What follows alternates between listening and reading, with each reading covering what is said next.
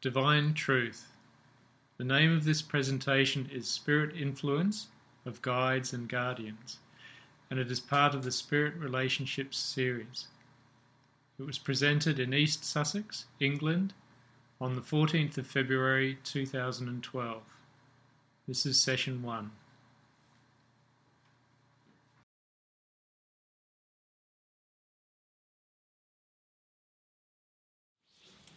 So how are you?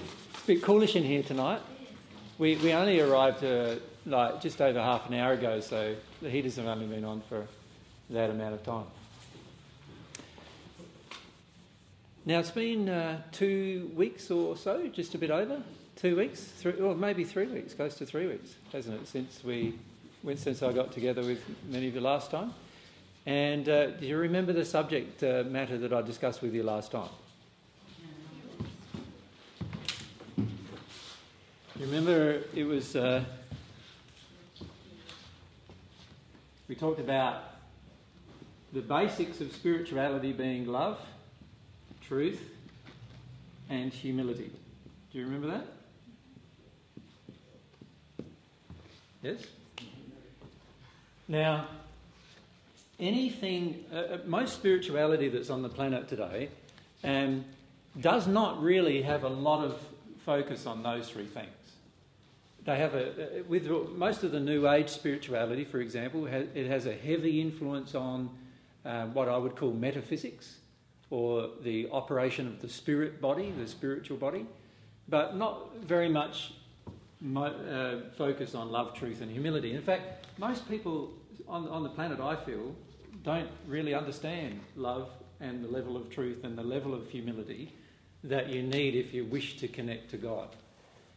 And I feel that's one of the main problems is that the level of these particular qualities that are needed inside of ourselves is quite high uh, before we can really connect to God properly. And this is one reason why many people feel they're connecting to God, but unfortunately, they are actually connecting with spirits in the spirit world who think they're God rather than connecting with God herself. And this is a major problem, I feel. And in fact, in our last group that we had, as I mentioned to the group, around 45% of the people in the audience were completely overcloaked by spirits most of their lives, uh, thinking that they had connections with God or thinking they had connections with, that they had these metaphysical experiences that indicated their connection with God, but actually being connected with spirits. And most of the others in the audience, uh, including many of you who were present, um, were at times heavily influenced by spirits. And so, what I wanted to do today is speak about these qualities, but more in reference to the connection with spirits that goes on for most people, and what, what actually happens that we think is God but a lot of the times is not anything to do with God. In fact, is quite often uh, quite quite the opposite. In fact, uh, often to do with spirits who actually can be quite manipulative and controlling with us at times, and also can often be in a dark condition, even though we think that we're receiving nice emotions from them. So, what I would like to talk to you about today, and I've lost my razor, uh, which I think is in the backpack bag, if I can just. And what I, so what I wanted to talk with you today mostly about was spirit, influence, and um, what I would call spirit overcloaking.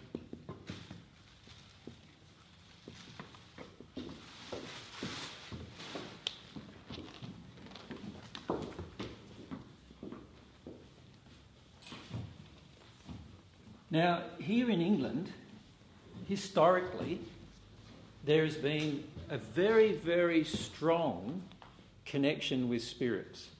And back in, even all the way through the Dark Ages here in England, there was a very strong connection with spirits who, and oftentimes these people who would connect to spirits were called witches or they'd be involved in Wiccan and those kind of things. And um, it was a generally acceptable thing in society until Christianity started to really put a firm hold uh, on what is allowable when it comes to connecting with spirits.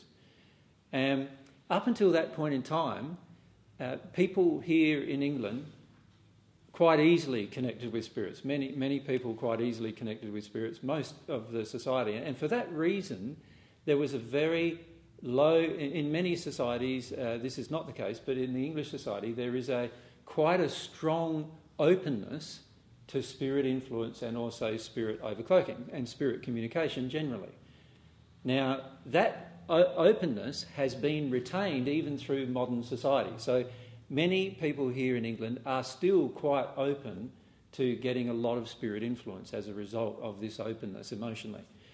Now, in some other societies which have been suppressed uh, for centuries along the lines of, you know, the idea that spirit communication is always bad and so forth, those kind of societies have far more suppression of, uh, of interactions with spirits, and as a result of that, often uh, spirit inter- interaction is viewed or classified as evil or bad, demonic, and because it's given those labels, the problem is for many of those societies is they try to disconnect from, from spiritual influence at all. And then with the onset of modern science, there is also a disconnection occurring through modern science in the general population to, to mistrust any spiritual based experiences. And that happened particularly all the way through, uh, a, a, lot of the way through the second half of the 20th century, where there was this disconnection occurring. But, but even though all of those pressures were upon uh, the people generally on the planet, and also upon those of you in England, um, the reality is there is still an openness here that is more open to, than many other countries towards spirit communication. Now, the problem for many people is that here in England, I feel, is that many people do not realise that they're actually communicating with spirits when they are. And, and if I can give you some ideas about how that actually occurs, about what's actually going on, and then maybe if you wish, you can ask about your own personal situation and your own uh, situation with different experiences you've had, and we can talk about the truth of those particular experiences rather than, and, and it probably will not be what you believe the truth to be currently.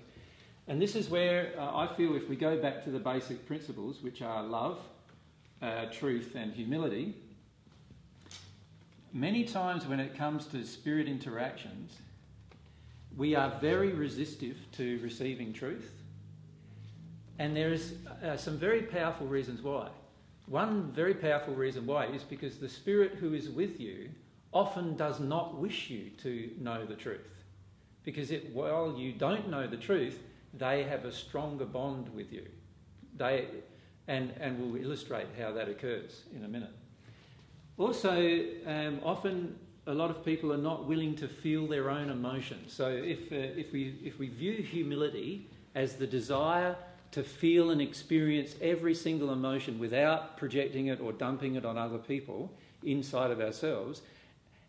In other words, we desire to feel everything without having engagement in any, any kind of um, addictions in our lives. Then, if we do that, no spirit can come along and influence at any time. But for most of us, we have some heavy addictions in our lives, and most of our addictions are not like smoking or drinking or those kind of substance abuse type addictions, but rather most of our addictions are mo- emotional in nature. In other words, we have a heavy desire to feel certain things from other people. And only when we feel those things from other people do we feel happy. And if we don't feel those things from other people, we often feel angry, in particular angry, or sometimes hurt or sad. And so, what I'd like to do is, with this discussion, if we can, if we can be open enough to hear some potential different information about, about what might be happening in our lives, but also open enough to see the cause of it as well, which is all about our lack of humility. It's all about our lack of desire to feel our own emotions. So let's discuss what happens with regard to humility when it comes to spirit influence. Let's say this is us. That's you. Now, when you have a feeling inside of you of hurt or sadness, let's call it grief, that you do not wish to feel because you are afraid of feeling it. So, on top of the grief is some fear. What happens is you then create a whole se- series of actions which are all called, which I would call addictions. In other words, let's say I do not want to feel the grief that my mother did not love me. So let's say I had a feeling inside of me that my mother did not love me, and I did not wish to feel the grief of that because it just feels too bad to feel. That's my feeling. It's just too bad to feel. So I'm afraid to feel it because it feels too bad to feel it, or I may be afraid to feel it because when I was a child, I started to feel it and I got belted for feeling it. In other words, I got belted for crying all the time uh, when I was around my mother, and, uh, and so now I've got some fear of violence associated with the grief. So that causes me then to not wish to feel the grief.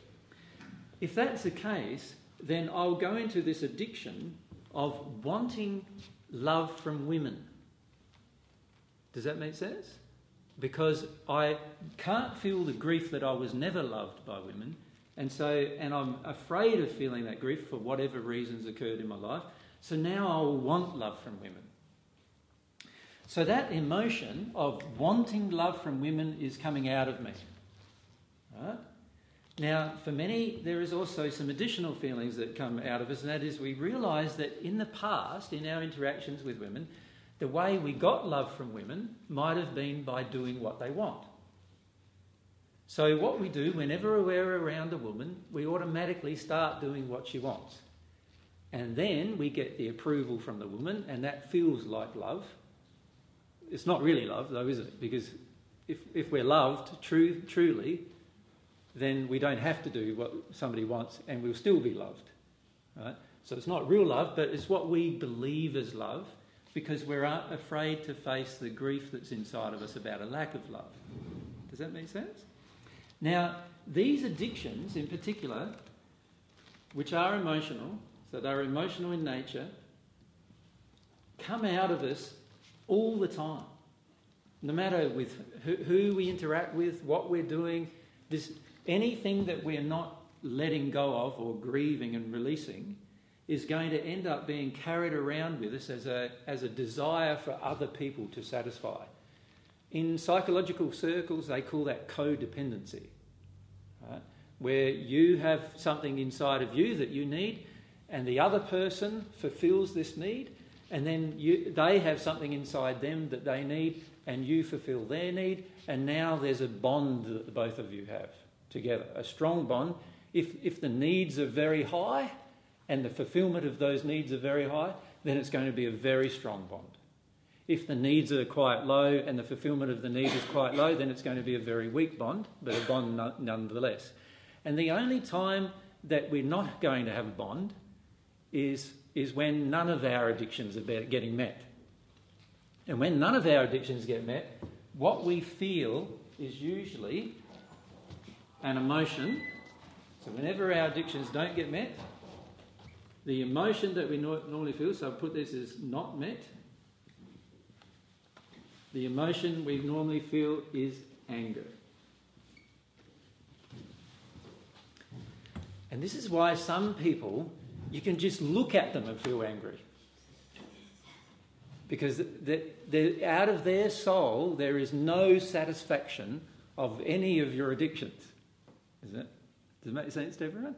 And so just even looking at them makes you angry.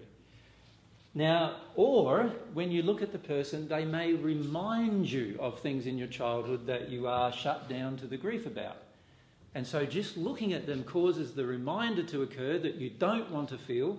And now the addiction is I either don't want to see that person because they remind me of these things I don't want to feel, or they um, yeah, so, or, or they um, are, are the kind of person that just does the thing that we um, don't want to feel all the time, and so we feel upset with them or we feel angry with them.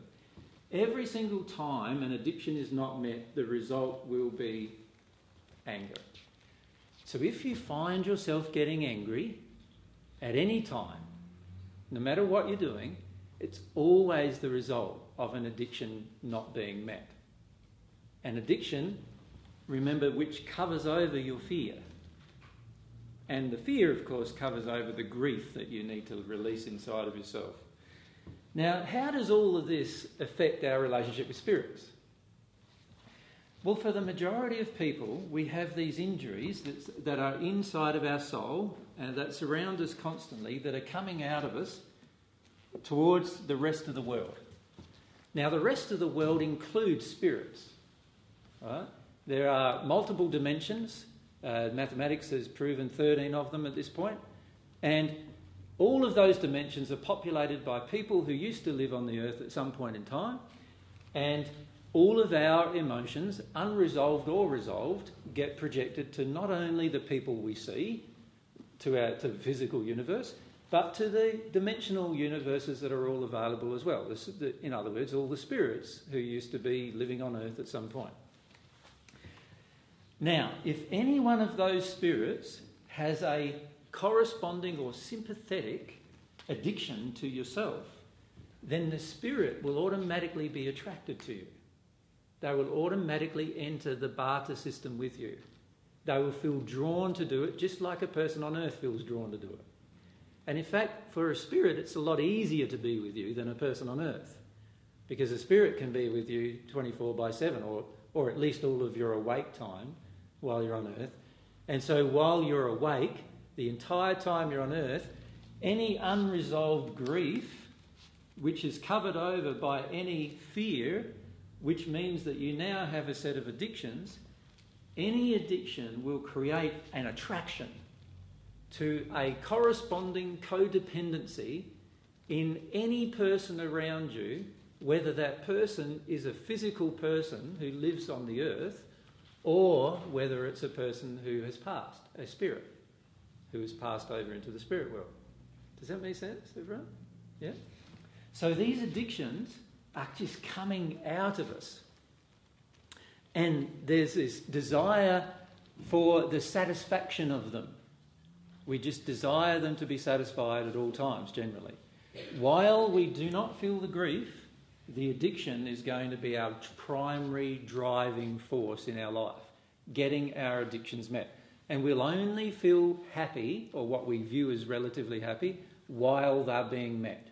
And the instant they don't get met in some way, we'll be generally instantly angry or hurt angry, where we feel hurt or upset with the person, but it's really an anger based hurt. And this is the issue we face when we're interacting with spirits.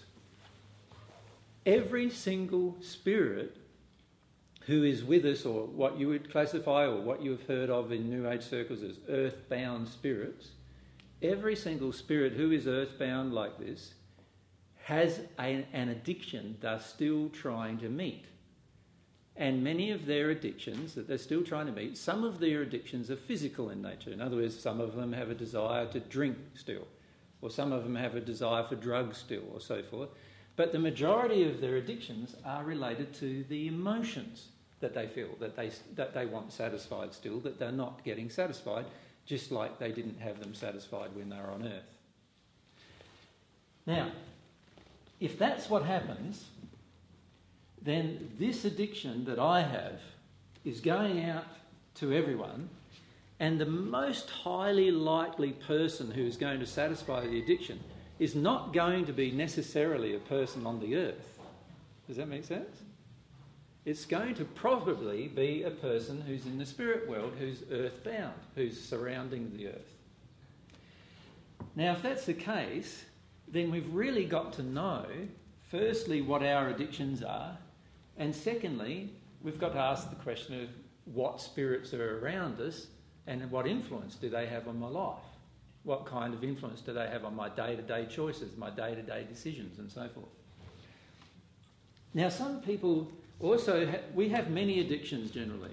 Some people have an addiction for glory, or addiction for attention, addiction for approval, addiction for acceptance, addictions that all of these things were things that weren't met when we were little, weren't, weren't looked after when we were little. And so we grow up carrying the grief of that, that we don't want to feel, and we finish up projecting out to the world, this is what I want you to give me. Does that make sense?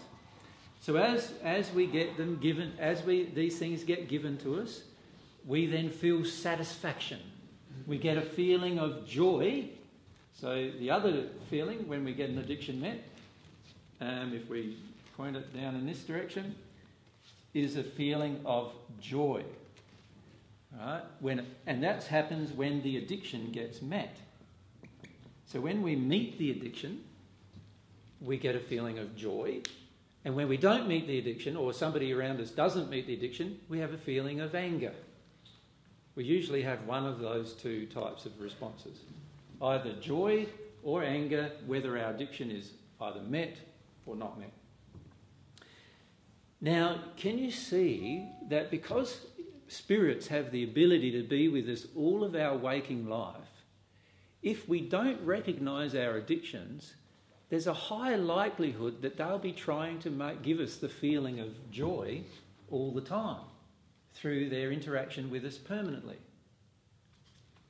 And until either they release the addiction, the codependency, or we release the codependency of the, of the desire, the sympathetic desire that we have to satisfy each other's addictions, until one of us does that, that spirit could spend all of its life, all of our life with us, influencing us in every single decision we make. Now, the reason why I'm saying this to you is that that is what's happening for many people and for many of you personally as well. And you, you will be surprised, in fact, how much these things are happening. In fact, one of the biggest problems that I see on the earth at present is this most people on earth have no idea how much they're being influenced by spirits. No idea at all. They are almost completely oblivious to it. And in fact, for many, they know they're being influenced and they like it because the addiction is getting met. And so, for many people that I've met uh, in our travels, we can talk, we've talked to them about, oh, did you realise you've got this spirit or that spirit with you? Yeah, I know, they say. And I say to them, well, do, don't you see that as a problem? No, not at all. It's really good though with me. You know, they give me this, and when I'm in this situation, they help me out there. And when I feel afraid, they help me not feel afraid. Or when I feel like I need some help with different things, they tell me what to do.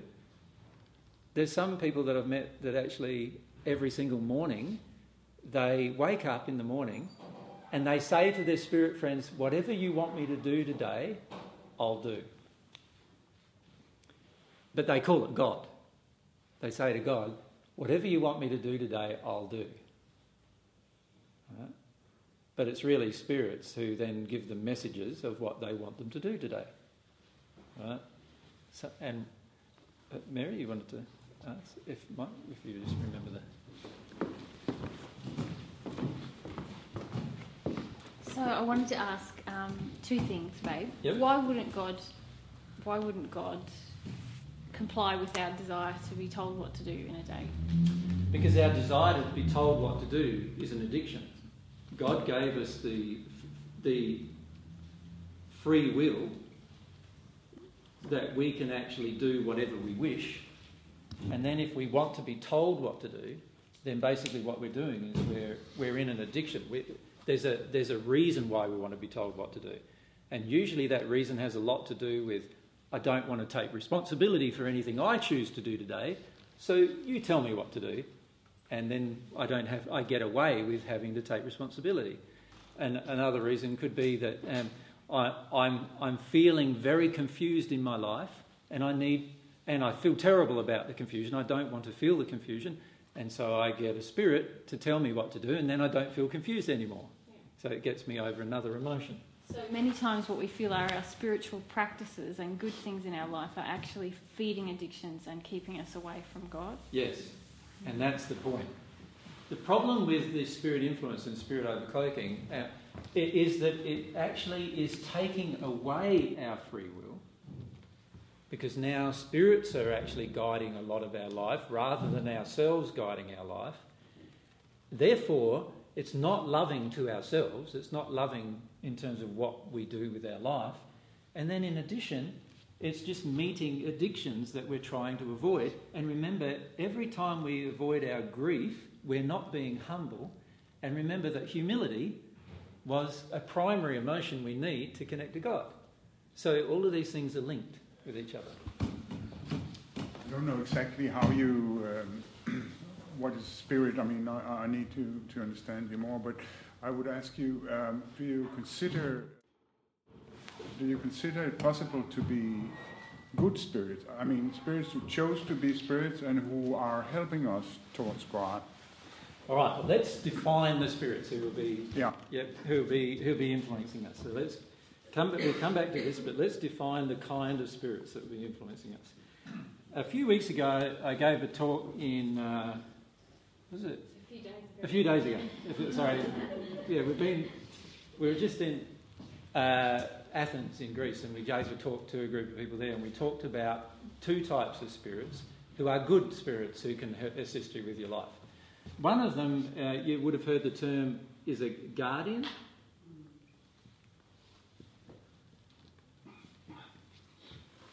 Now, a guardian spirit is a spirit who's always in a higher condition of love than you are, who is assigned to you by God in order to protect your life as much as possible within the framework of God's laws. And that spirit is generally assigned to you at the time of your conception. Now, because this spirit is in a spirit of love, in a good condition of love, he does not overcome your free will but he does drop thoughts, or, and it might be a she, by the way, so it's a, a man or a woman. By the way, all spirits, so all spirits are people who lived on earth.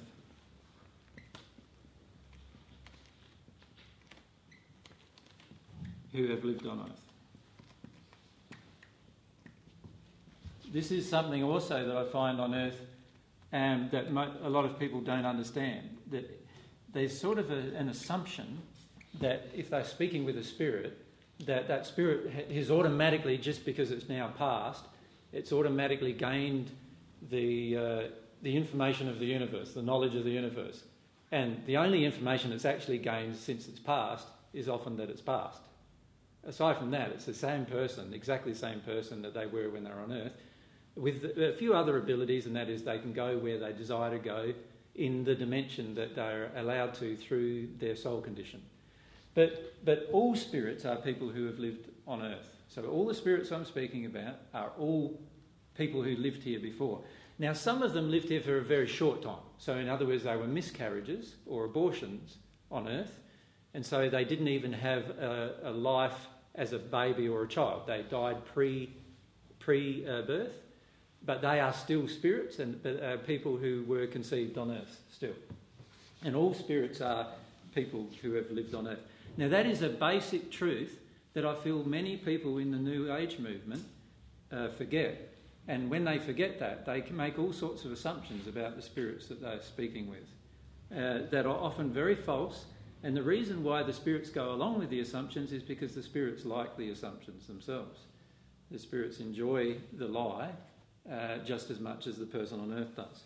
So that's one basic thing to remember. Now, some of these spirits who have lived on earth have developed in love, truth, and humility. Remember that love, truth, and humility are the core qualities which will enable your long term spiritual development, even after you pass.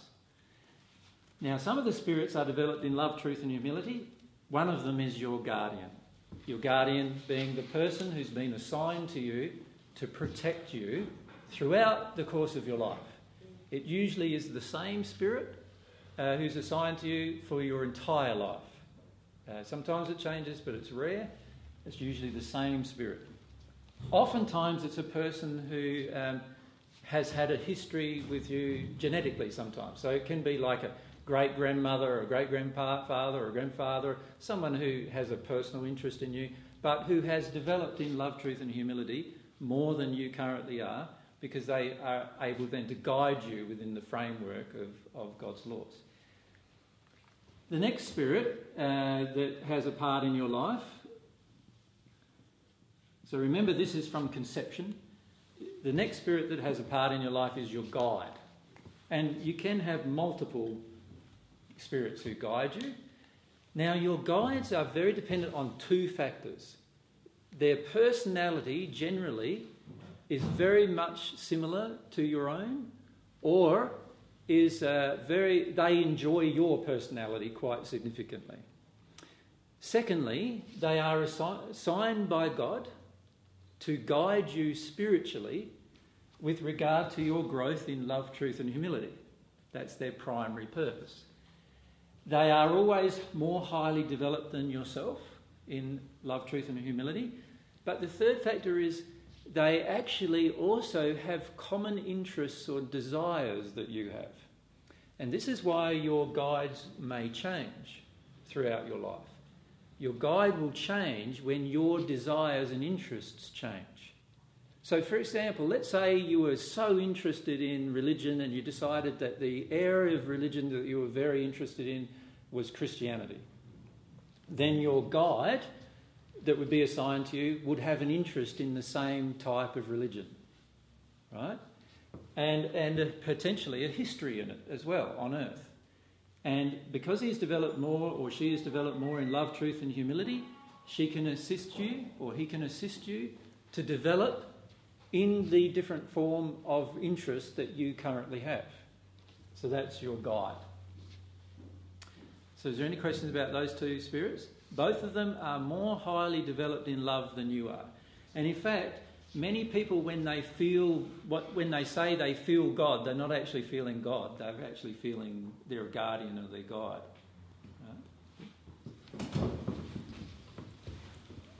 Surely there could be instances in your incarnation that propel you in love, truth, and humility to such an extent that you exceed your guardian, which is assigned to you at birth, and all your guides. And you generally don't exceed your guardian because his primary or she's her primary role is to try to protect your physical life. So it's, it's rare for a person to not have that person with them. And even when the person on earth develops fully on earth um, and becomes at one with God, the guardian may still be around them anyway, more as a friend, uh, because they've been with them all their life anyway and they enjoy their company. With your guide, what you said is especially true.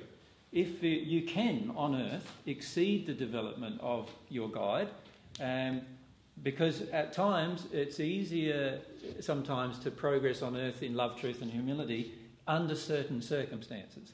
And with those certain circumstances, the guides don't have them, those particular circumstances, and so what will happen is the guide will swap. In other words, there will be a person who's even more developed in love than your guide that will then, then cha- change over the role of guiding you to help you further. So that's the general case with those particular spirits. Yeah. Sure. Yeah, if, um, if God has no fear, um, why does she assign us a guardian to keep us safe if um, we're always safe, I guess, in God's eyes? Well, God certainly has no fear, but, uh, but we often, often do. And the problem uh, with our fear is that it's the primary thing that prevents us from connecting to God. Now, because we're now no longer connecting to God because of our fear, because we have all of these false beliefs and false expectations that appear real to us that are not really real from God's perspective, God has put into place these people who have lived on earth, who have been through very, very similar experiences to ourselves, to help us get over our fears. And remember, our fears, it's the suppression of our fears that creates our addictions. So they're actually there to also assist us to get over our addictions. Right? And, and in fact, it's uh, a lot of times where what we're afraid of is, uh, is really about our true feelings, which is our grief, and they will help us get into our grief. They'll help us to actually release our grief so that we're no longer afraid of anything anymore. And, and so these guys' um, role is to basically help us come to God because we, as a, on the planet in particular, we are so far removed from God that we do need assistance from people who have progressed beyond our progression. Does that make sense, Barry? Yeah, I think. Are the, are the guardians specifically um, assigned, or is it the desire of the spirit to want to become a guardian? It's a combination of both factors. Um, obviously, God wouldn't assign somebody who doesn't want to do with the job. Yeah. Does that make sense? So, um, so the first thing to realise with regard to God is that God's not going to assign you a guardian who basically says, I, I hate Perry, I don't want to help him at all. You know, like that, that's definitely not going to be the case. It has to be a person who is really passionately interested in your life. It has to be somebody who's really keen to be your guardian. And the same applies to your guides. You know, God's not going to assign somebody who goes, yeah, Perry's really interested in gardening, right? And, and these guys might help you to bring gardening into this love, truth, and hum- humble place. But, but I don't like Perry very much, but I'll help him because it's about gardening. It's, it's not like that either. The guide has to be passionately interested in the, in the person. And in fact, the way God assigns the guides is that they are always the ones who are most passionately interested in the person that, that is present in the spirit world. Yeah? We go back to over there and then down. Um, just asking, earlier you turned around and said we wake up in the morning, some of us, and we go, hey guys, can you give us a hand? Um, if we've got a guardian and, and or a guide, um, do we specifically ask them? Or, and if we don't know who they are, how can you communicate? And how do we know the difference?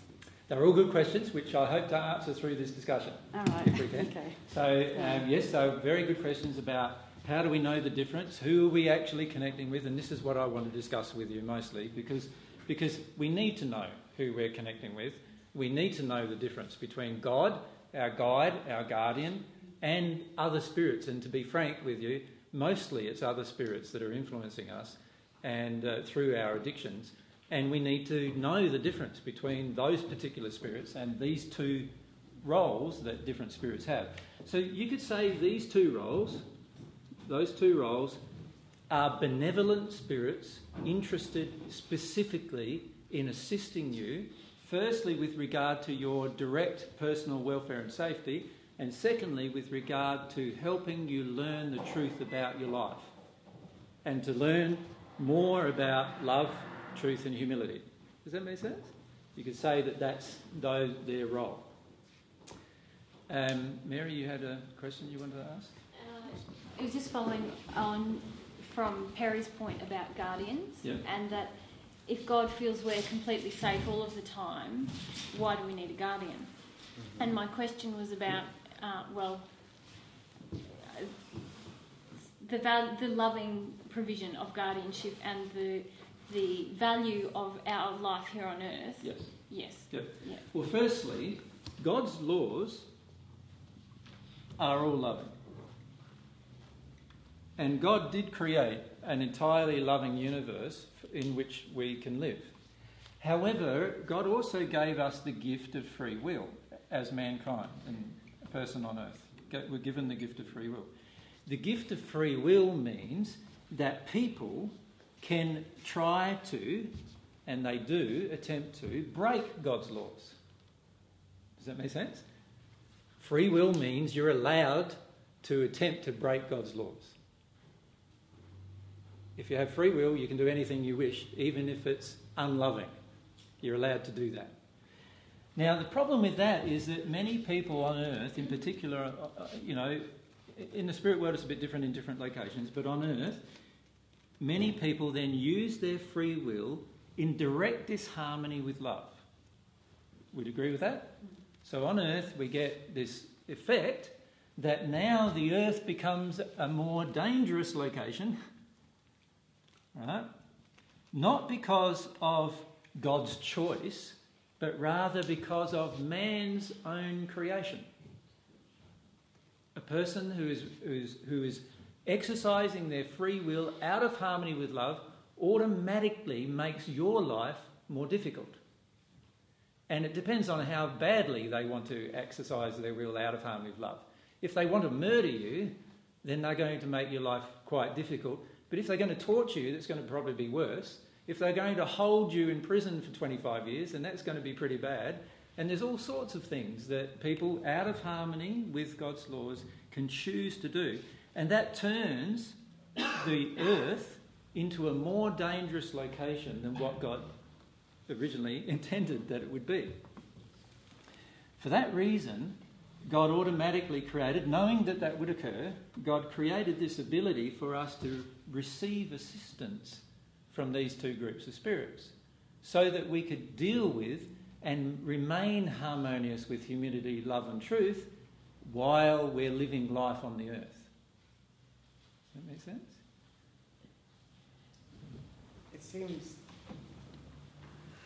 God has to be a bit of a joker then, doesn't it? Knowing that those laws will be broken and knowing that the punishment for the people breaking the laws is greater for the person they inflict the, the, um, the murder, the torture, or the captivity on. I don't agree with that statement, but continue. Okay. Yeah. Well, isn't it that, well, so his point is that you have to come to loving him of your own choice, but he sets parameters that you have no choice but to love him. And so, I don't agree with that statement either. okay, this is good. So let's look at first. God did not create a law that says you have to love God. Love, So, in other words, God gives you the free will to love God if you choose to do so. but you get turmoil and No, no. You, there are people in the spirit world, in the sixth dimension of the spirit world, who do not love God and have a life that is completely peaceful and without turmoil at all. oh wow, I didn't know that. And in fact, on earth, we have the capacity to live on earth completely without God, but still have a life of peace. We, are, we do have that capacity. But you have to have a truth, love, and humility to to find peace. Well, well, no, you really primarily need the quality of love, don't you? Like, so if everyone But on that's, earth. that's the love of God. Well, even if it wasn't, let's separate the two loves. Let's can you do that? Uh, Sorry? Can you do that? Yes, you can, because one love comes from within you towards another person. But everything is God, so whatever you love, you're loving God. Yeah, I don't agree that everything is God. Okay, okay, Yeah. cool. So, yeah, I feel there's quite a few. I feel there's quite a few misconceptions in New Age theology that cause us to then make a lot of assumptions that are often very incorrect and therefore don't make any sense. So there's things in the universe that's outside of God, is there? Yes, all of man's Outside of creations out of harmony with love are outside of God. Automatically. Oh, really? So there's Yeah. more creations on the planet that are. Well, let's look at this God gift of free God. will for a second. The gift of free will means that you're allowed to create things outside of what God would wish you to create. Does that make sense? Sure. That's free will. The true, the true gift of free will is that you can choose to do anything you wish, which means you can even choose to deny God. and God will still allow you to survive, and God will still give you the, the rain, and give you the sunshine, and give you food, and give you pleasure, and, and so forth, even if you choose to do so. So God did not make a law that we have to love God. Does that make sense? But the truth equals truth, love, and humility, and in in that understanding, you're you you fall into an, an awe-inspired state of the being something greater than self, God, and you and you have such love and respect for God.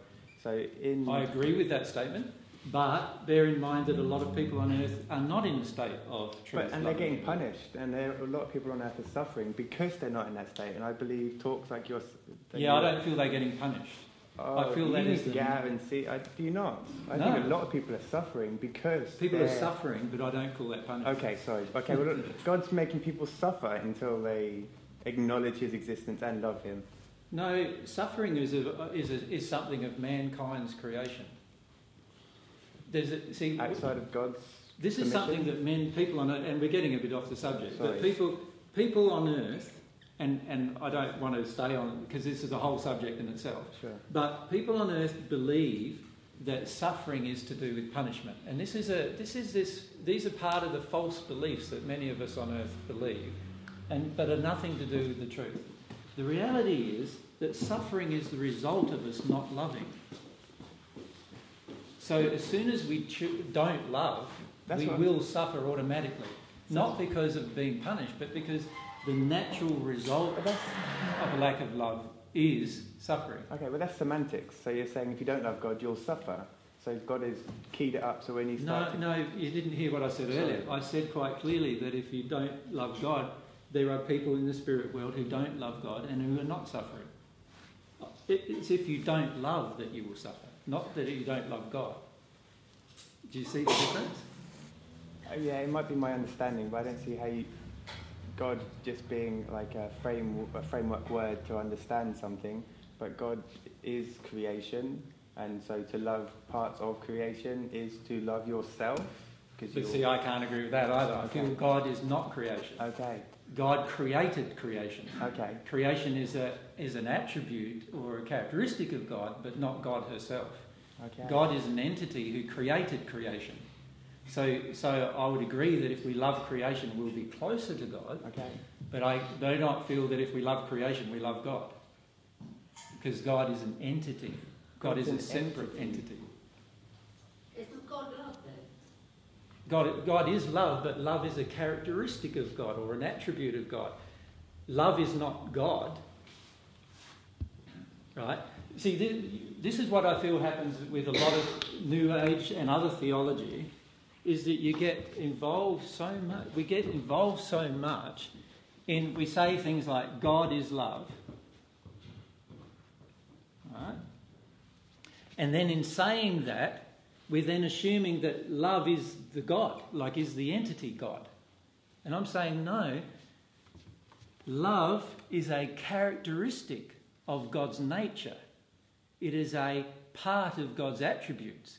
But God has other attributes, not just love. God also has wisdom, which is a different attribute than love.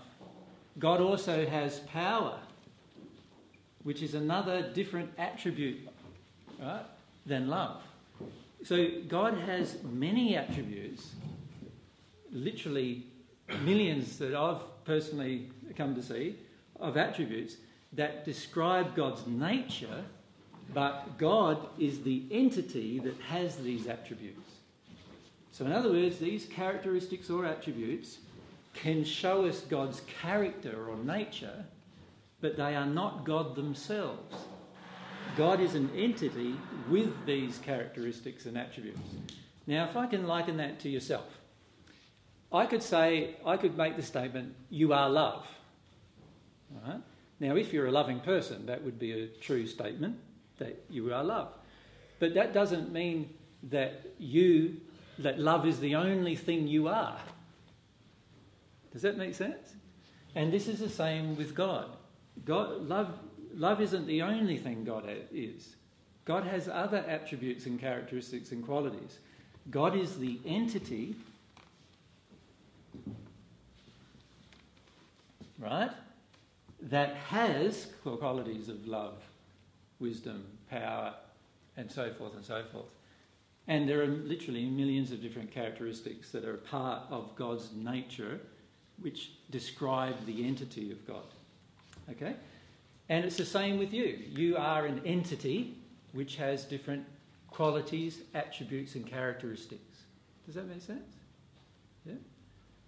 I don't know if I want to keep asking you questions because you, I don't. Go on. Well, it's just okay. So my understanding was that you said you and the Father are one. Yes. Were you Uh, saying that you're one with the Father, but we're not? We, we to me, I understood you representing the fact that we are all part of the Father, or we all have it, Him in us. No, and this is a mistranslation of what I said in the Bible. Okay. Remember, the Bible has been changed and modified over 2,000 years of time. So, so I was talking about the condition that we can exist in with God, which is the condition of that one mint. And that condition is once I receive God's love to the, to the point that I actually have all of the same ideas about love that God has, I am now at one with God in terms of everything that I do. I am now in harmony with God, at one with God. That doesn't mean that I'm God. It means that I am at one with God in everything that God desires. God desires love, I desire love. God knows how to use the attributes of love. When I'm at one with God, I knew, know how to use it without hurting, harming any single person or being. And this condition of at one with God is the condition I was describing. So when I said, I am one with you, just as I want my disciples to be with me, I was talking about how I wanted the disciples that I had in the first century, I wanted them to experience this same condition, this same condition that I was in of at one with God. And the way I became at one with God was by developing in those primary three qualities of love, truth, and humility. That was the primary way that I developed and became at one with God. So, so I saw God as a separate entity to myself, and I still do see God as a separate entity to myself. But once you progress in love, truth, and humility to the point you become at one with God, you now have the same viewpoints on all matters regarding truth and love that you've discovered up to that point as God has. It doesn't mean that there's not more to discover, because there is, but you at least now are at one with God in the way in which you display love. Does that make sense? Yeah, yeah, that's yeah. lovely. Thank you. And, and the beauty of being at this condition is that, is that you now, at this point, no longer need your guardian or your guide, if I can get back to that subject. You no longer need your guardian and your guide because, because if your guardian and your guides are in that same condition, then you're basically mates. you, you know, they, they are basically of the same development or similar development to yourself, and therefore they can't really guide you anymore because you're already in the same condition they are. And this is where, and it doesn't mean that all guardians and guides are at one with God, because some of them are, are, lower in condition to that, but they are all higher in, of condition, higher than, than ourselves in love, truth, and humility. Does everyone understand the one condition with God? And also, what, so what I'm teaching is that God is an entity and God has attributes and characteristics. And in fact, all of the universe, the universe itself, is an attribute or characteristic of God. It's something that God created, that it's part of God's nature, but it's not the entity God. The entity of God is greater than that. Um, just, just for clarification, are you saying that you are Jesus, or are you saying that you are the Christ being? I, I am the Jesus who lived in the first century and who has lived for 2,000 years since then. Right? And I am that person, not the, what you call the Christ entity. What I referred to as Christ or Christed was becoming into this condition of at one with God. Now, every single being, every single person on earth and who lives in the spirit world, no matter where they are, even if they're in the dark areas of the spirit world, all have the future potential of becoming at one with God, and so therefore the future potential of being Christed, of becoming like The only difference is I was the first one to come to that condition. That's the only difference. Just like um, just like somebody is the first person to discover flight, or, some, or the first person to discover any other thing that happens on our planet, well, I was the first person to discover this particular condition. But I'm not the only person in that con- that can be in that condition or that will ever be in that condition because literally every single one of us present here has the ability to be in that condition. So it's not something that's exclusive. It's sort of like, um, and this is why I called it our, the brother, my brothers and sisters, all had, which all of you are, all have the same ability to be in the same condition that I was living in in the first century on earth. Exactly the same. And in fact, even in a better condition, because I only reached the 10th dimension in the first century when I was on earth. And you have the ability to reach higher condition than that while you're on earth, if you wish to. So you could even be in better condition than I was in the first century on earth. Does that make sense? Um, but, but in terms of the answer as to who I am, I am that person. I, have a memory of that life, the 2,000 years of this life, and most people find it difficult to believe that. But I have lived 2,000 years and I have a memory of this 2,000 years of time. It's one life for me, not, not multiple lives or multiple reincarnations or anything like that. It's one life that I remember and can relate to you different experiences of, but that's a whole different subject if you want to go down that subject. I would like to stay on this subject if we can today, because I sort of see it as a problem for, for many, many here.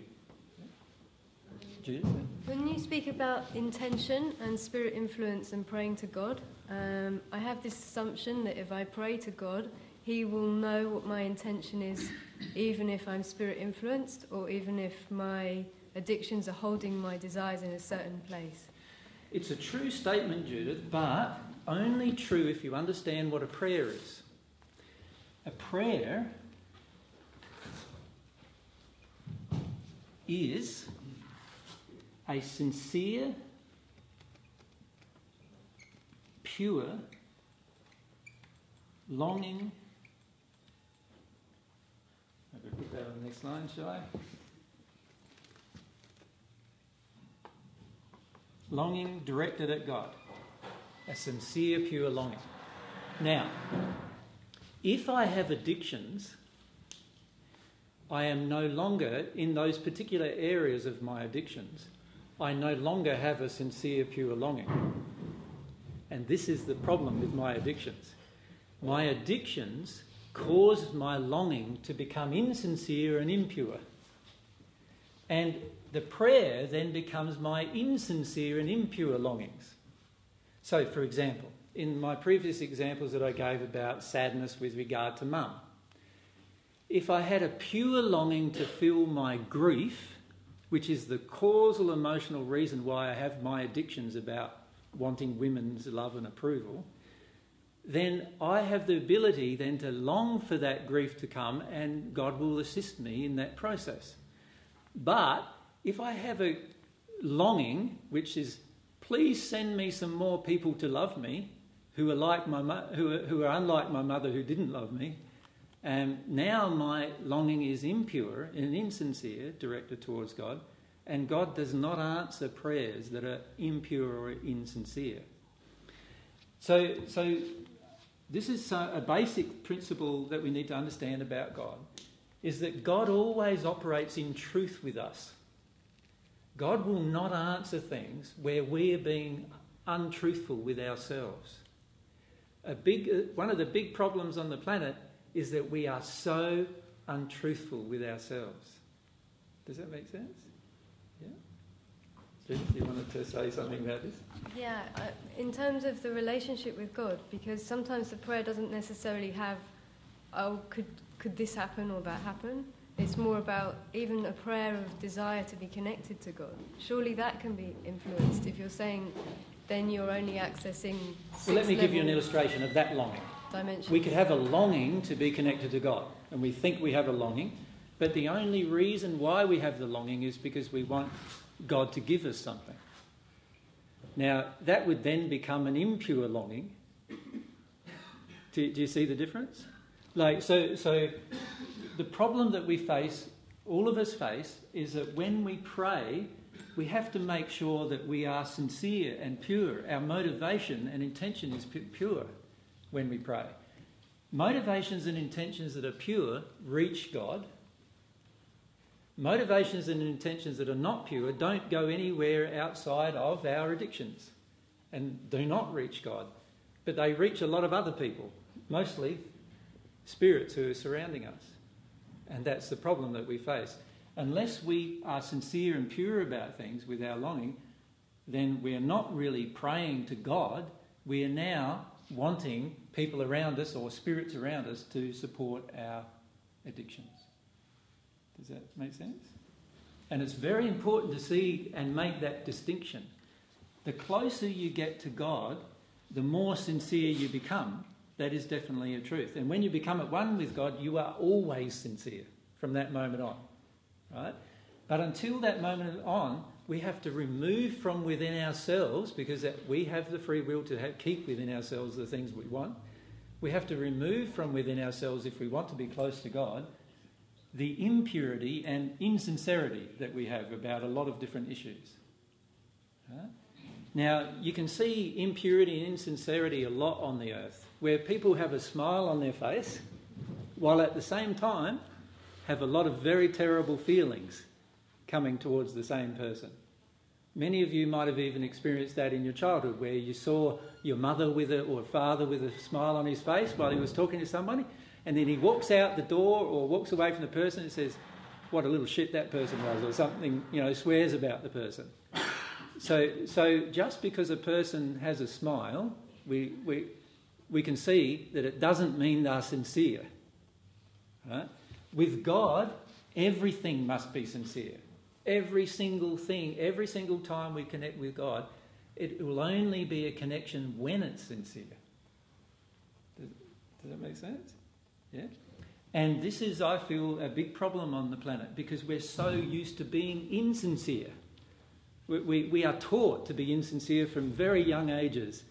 You know, like how, how many of you got in trouble for saying something to the next door neighbour's parents that you heard mum and dad say, and then you got in trouble when you got home because of that thing that you said? Like, many of you, very from a very young age, have been taught to be insincere with regard, and, and this happens to all of us generally. And the reason, and that insincerity, we then think we can be with God. We cannot. You cannot be insincere with God.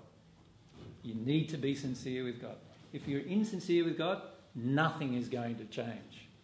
If you're sincere with God, everything can change. That's the difference. And we need to gen- generate sincerity and pure motivation within ourselves.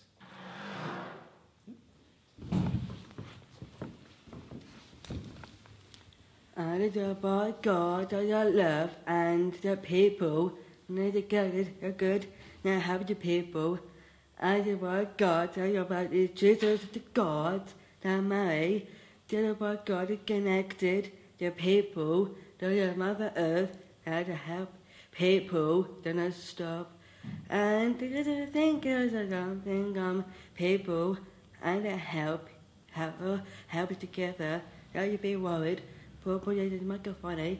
This is is earth is crystal rolling you out to about God, I love, and the people that help you, help people, and you something can come think this inside, inside the about God, I love, about Jesus, and I didn't understand everything you said. yeah. Maybe Mum can explain some. I think he said that Jesus and Mary were helping um, people to connect to God, and that we need to feel God's love inside us. Yes, Yeah. that is dead right. Yeah. And and one of the main ways that I, that we taught how to connect to to God is through sincere like prayer, understanding what prayer was, and and that's a very important part of connecting with God. So Judith, did I answer your question or, or your statement? Fine. You- yeah? Perry. Thanks. And then we'll go. Um, in relation to prayer, Yeah. I've been focused on it quite a bit um, this last month or so, more intensely, and I often wonder if I am being sincere or if I'm in addiction. Because if addiction's so strong, and and spirits can influence me, how do I know if I'm praying out of addiction or being sincere? Is what I find. Well, a good way to test whether your prayer is an addiction is when your prayer does not get answered.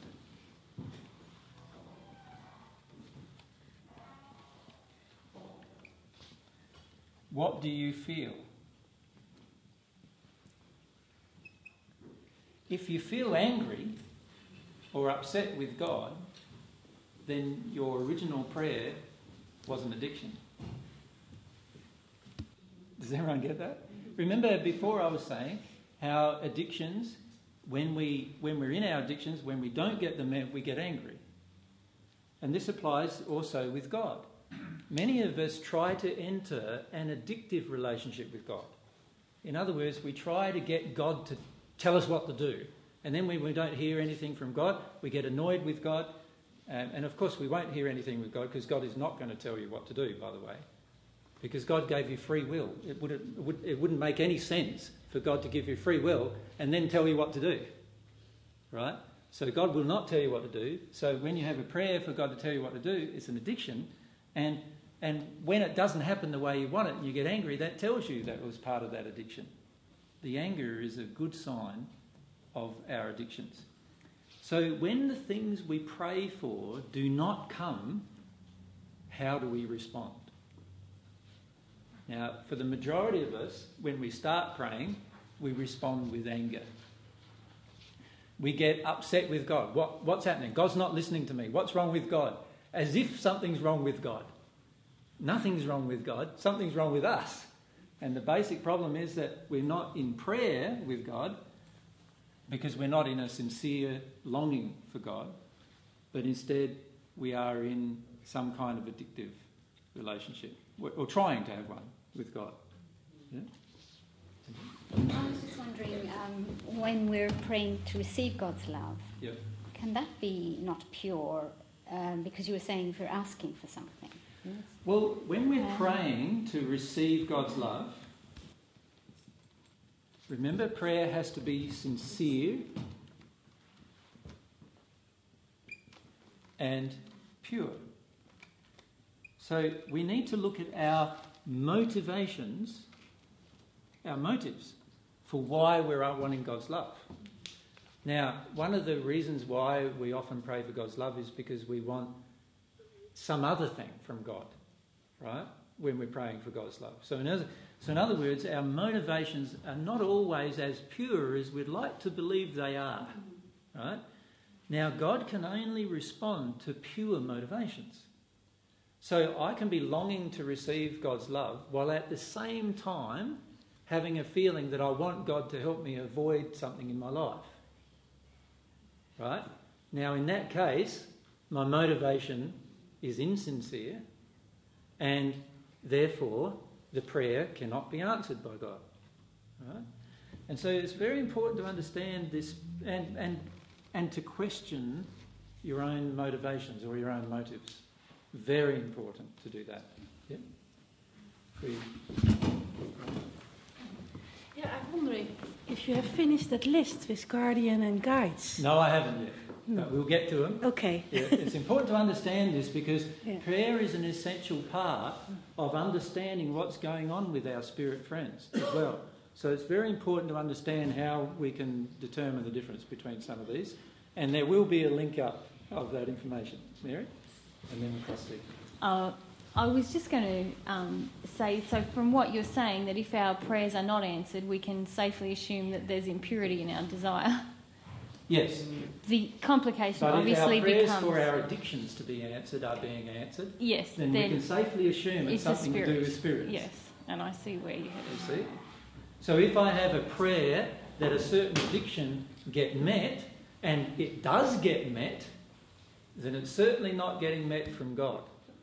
So it's getting met from an, a, a different source, another source of some kind. Um, two things. One, I just because I I've seen some stuff of, of yours on the Yep. YouTube last year, but I haven't got quite your conception of God Yep. entirely, and God's a consciousness of the infinite number of beings that exist. Yes. You know, what is the? Because we're talking is that it's very easy to have a sort of direct Yes, yeah, it is. and I'd just like you to talk more about a little bit about that. And the other question is when it, you're talking about prayer and "Thy will be done" as one of the central prayers that came down from. What is? How does that relate to free will? Well, in- in the prayer of- "Thy will be done" I never stated myself. Okay. Um, and and I actually disagree with completely, because God doesn't want God's will to be done. He, God created you to have your will, to, for you to embrace your will. That's why the gift of free will was given to you. So the whole statement, "Thy will be done," was more made collectively than individually as well, as far as I understand it. I never made the statement, but the people who made the statement after I lived on earth uh, who, who then incorporated it into the Bible, um, their belief of it was that they wanted to, they knew through my teachings on earth at the time that God, through these teachings, had created uh, dimensional existences in the spirit world, which I called the celestial heavens. And they, I refer to that as the kingdom of God, God's kingdom. And my purpose in the first century was to firstly help people reach the condition particularly in the spirit world, of getting into that kingdom, if you like, that place or those dimensions in which God's love is the primary motivating factor of, uh, of everything. Now, after I passed, um, there, were, there was this concept that people had that, um, that somehow they had to incorporate this whole, this whole concept that we had to accept God's will rather than uh, embracing our own will. And as a result of that, they firstly incorporated into saying, right, we want to see this kingdom in the heavens on earth. And so that's why they said, Thy will be done, thy kingdom come on earth as it is in heaven. Does that make sense? And so their, their desire, they were talking more about a bigger picture issue, not just not an individual will. Um, and, and they were exercising their prayer for their own will, for God's kingdom to come onto earth, but, but not forcing everybody else to do the same thing. That, that was their original intention, as I understand it. However, since then, it's sort of been modified a bit where people started to give up will, give up their free will, and so they started coming up with this concept that God has a will for me and that I need to get God to tell me what that will is. And that concept in itself is flawed if you consider the process of free will, the gift of free will that God has given. So um, I feel what's happened over time is that because people want to abdicate their own will, they want to abdicate responsibility for their own lives generally, they want to abdicate responsibility for their own uh, creations, the, you know, what they create in their life, and in particular, they wish to abdicate responsibility for their creation of suffering.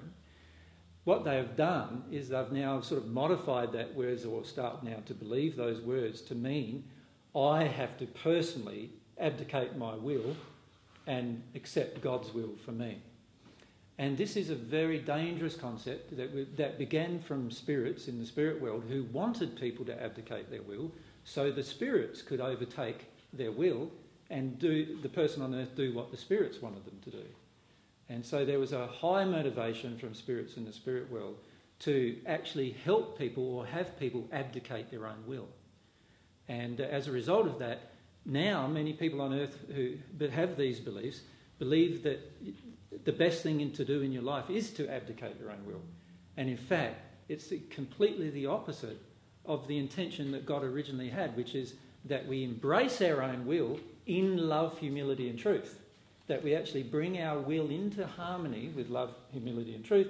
And when we do that, we will discover the true nature inside of our own personality that God created our potential to be. So, ironically, we'll also discover what God desired for us to become, um, which is, I feel, very different to God telling us what we should be. Uh, very different in terms of its concept. So, one concept is about us going through this process in life of discovering ourselves and discovering our true nature, which is always the fastest way to discover your true nature is always by bringing yourself into more harmony with love, truth, and humility because you discover more and more about yourself by doing that. That was God's intention. But what man does is they go through all sorts of different emotional changes due to different emotional errors that we have based on what happens to us when we're young and so forth. And what we finish up doing is having a concept which is very different than what was intended originally. And uh, the, the people who wrote those words in the Bible, for example, um, originally started out with one concept, but it finished up getting modified and modified to the point where now most Christians in particular believe that the best thing to do is abdicate your will and accept God's will for you.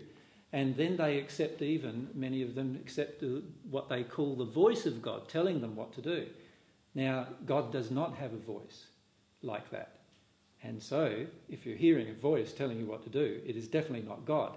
And in fact, if you listen to many of the things that happen on earth, like many of the people who murder, for example, will tell you that they actually had a voice telling them that some of them have interpreted as God's voice telling them that they should murder a person. And it's obviously not God's voice. It's obviously somebody else, somebody else telling them what to do. I had a, uh, my friend, the Apostle John, died in this life because he had a, a, friend of his felt he was told by God to murder him. Um, and it was just a spirit in a very dark location telling the man to murder John. Yeah. So it's, it's, unfortunately, a lot of these concepts get modified so much that we finish up abdicating our own will. And this is, this is something this, these two people, the guides and the guardians, will never support you doing. They will never support you abdicating your own will. They won't help you do it. Right? Does that make sense to everyone? They will not help you abdicate your will. They will not help you give up responsibility for your life. They want you to take full responsibility for your life. Totally the opposite. Yeah? Could you just Oh, answer sorry? the first Oh, question sorry, about the the nature of the, the Oh, nature yes, of God's yes, yes. relationship? Yeah. Um, you understand the, per- the perspective that God is an entity. Yes. The question is that is that the entity? The entity uh, that created all other entities, Yeah. if you like. Um, and inclusive of cre- creation, not only created all other entities, but created all other universes Yeah. for which those entities would live in. Yeah, otherwise, couldn't be God. Yeah, exactly. So that's, that's God the entity.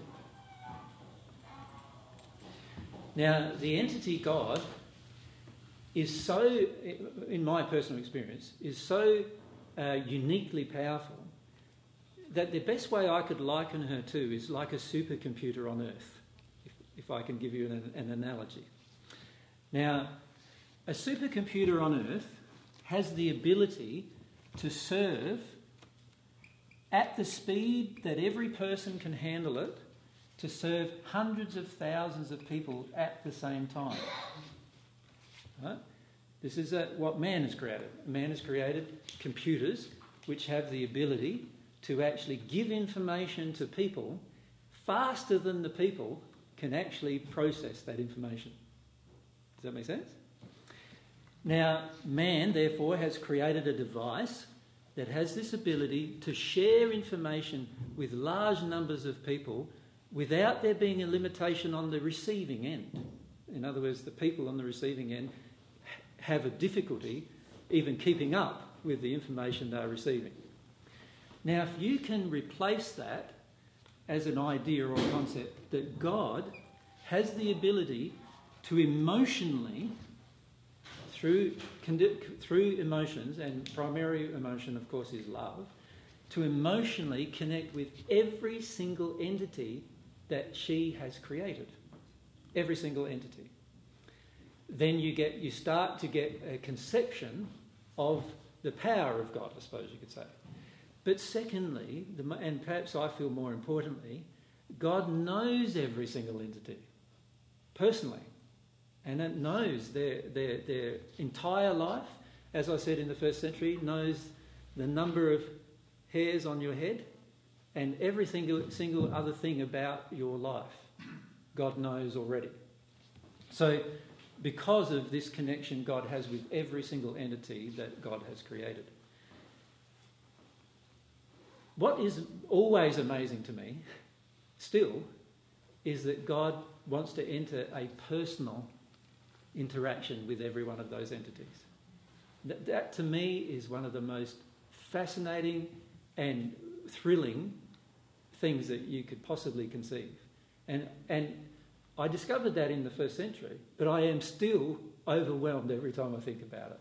How, how much God can actually um, have this personal love for every single one of the entities that God herself has created.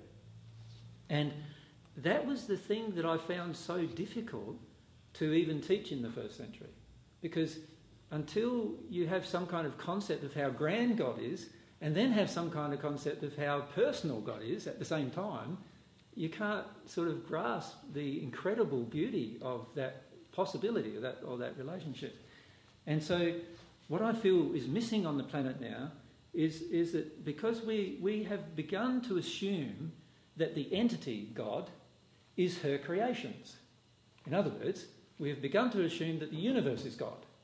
In other words, we have begun to assume that God does not have personality and that God does not have attributes and characteristics that are personal. We have begun to assume that God's like a power supply, like a, like a, uh, a, nuclear power facility, if you like. That's what we've begun to assume. And And this is a, what I feel is a terrible assumption about God because it reduces God to an energy rather than a personality. And it also reduces my relationship with God now to a relationship with entity, with, with energy, which is very impersonal and uh, very difficult for us as humans even to conceive in terms of how can a person with it's just an energy source love me. Now if we understand that god is an entity which is the basis of what i've taught for 2000 years we begin to understand that god has this personal even though god is immensely powerful far more powerful than we can ever imagine. In fact in fact uh, i've spent 2000 years looking at God's laws, just the framework. I see the laws as a framework of what God has created, right? Because uh, the laws create further potentials. Like some of the things that we've yet to create ourselves uh, personally, uh, I mean universally, God has already created the potential for us to be able to create before, before we've even done it. And this is an amazing fact about God. But, but even though all of this beautiful framework exists, God still has a personal interest in me. God still has a desire to know me and me to know her. And God doesn't force that knowledge either direction on me, but God waits for me to engage the possibility of that relationship. And I just think that's an amazing fact about God. And that's, I feel, if you, if, if you can only grasp that about God, about God's desire to know you and to give you love and to, for you to experience her love, then most people would automatically start to consider, consider more about God, I feel. But when we start looking at God as an energy, it detunes us from this personal relationship. No, that's uh, absolutely. I mean, that's why I, am here because you're one of the few people who've heard speak about that yeah. relationship, which I feel very intuitively. I've had moments of mind blowing clarity on. Clarity yeah, on, yes. Exactly. Yeah. And in fact, uh, most people on the planet at times uh, in their life do have moments of clarity that God is an entity and I'm able to have this personal relationship. But the problem is we have so much misinformation on the planet that we then go into doubt because we hear this other information, this other information, and, and then after a while, this, uh, the ability for us to have this relationship then gets clouded by the false information that we're presented with.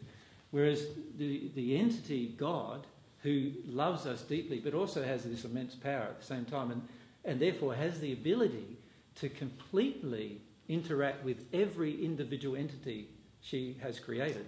And in fact, she would never have created any entity that she was not able to have a personal relationship with, if you think about what love would do.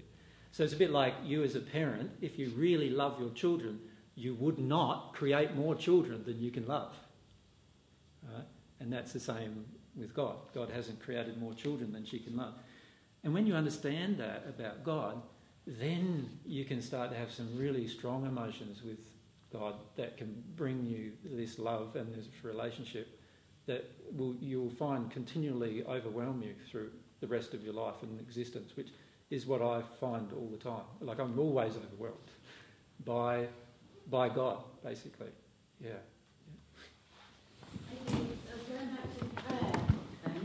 Yes. If God knows every single hair on the head, yes, she, she, he would understand whether we're being sincere or not. Exactly. Then, and then she would also understand that we have our limitations, and that we're possibly either spiritually intruded or yes. whatever. Yes. So, although going back to what Judith said earlier, if there is a sincerity inside, yes. then she he will will recognize that, and the prayer could then be pure and sincere. Exactly. God automatically understands when we have sincere, pure desires because God feels us at every moment. So, the instant we have an emotion, a feeling, in fact, towards God that is pure, God's already responding to it. God, God already knew, in fact, that we would have that at that particular moment and is already responding. And it's amazing when you, when you live in the spirit world, seeing how a lot of things in the spirit world, particularly with regards to guardians and guides, um, happen because of the longing of a person that they've not had yet on the earth.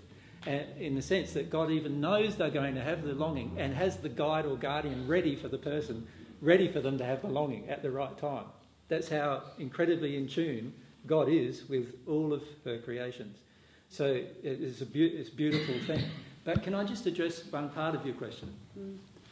Don't, don't assume that you have limitations.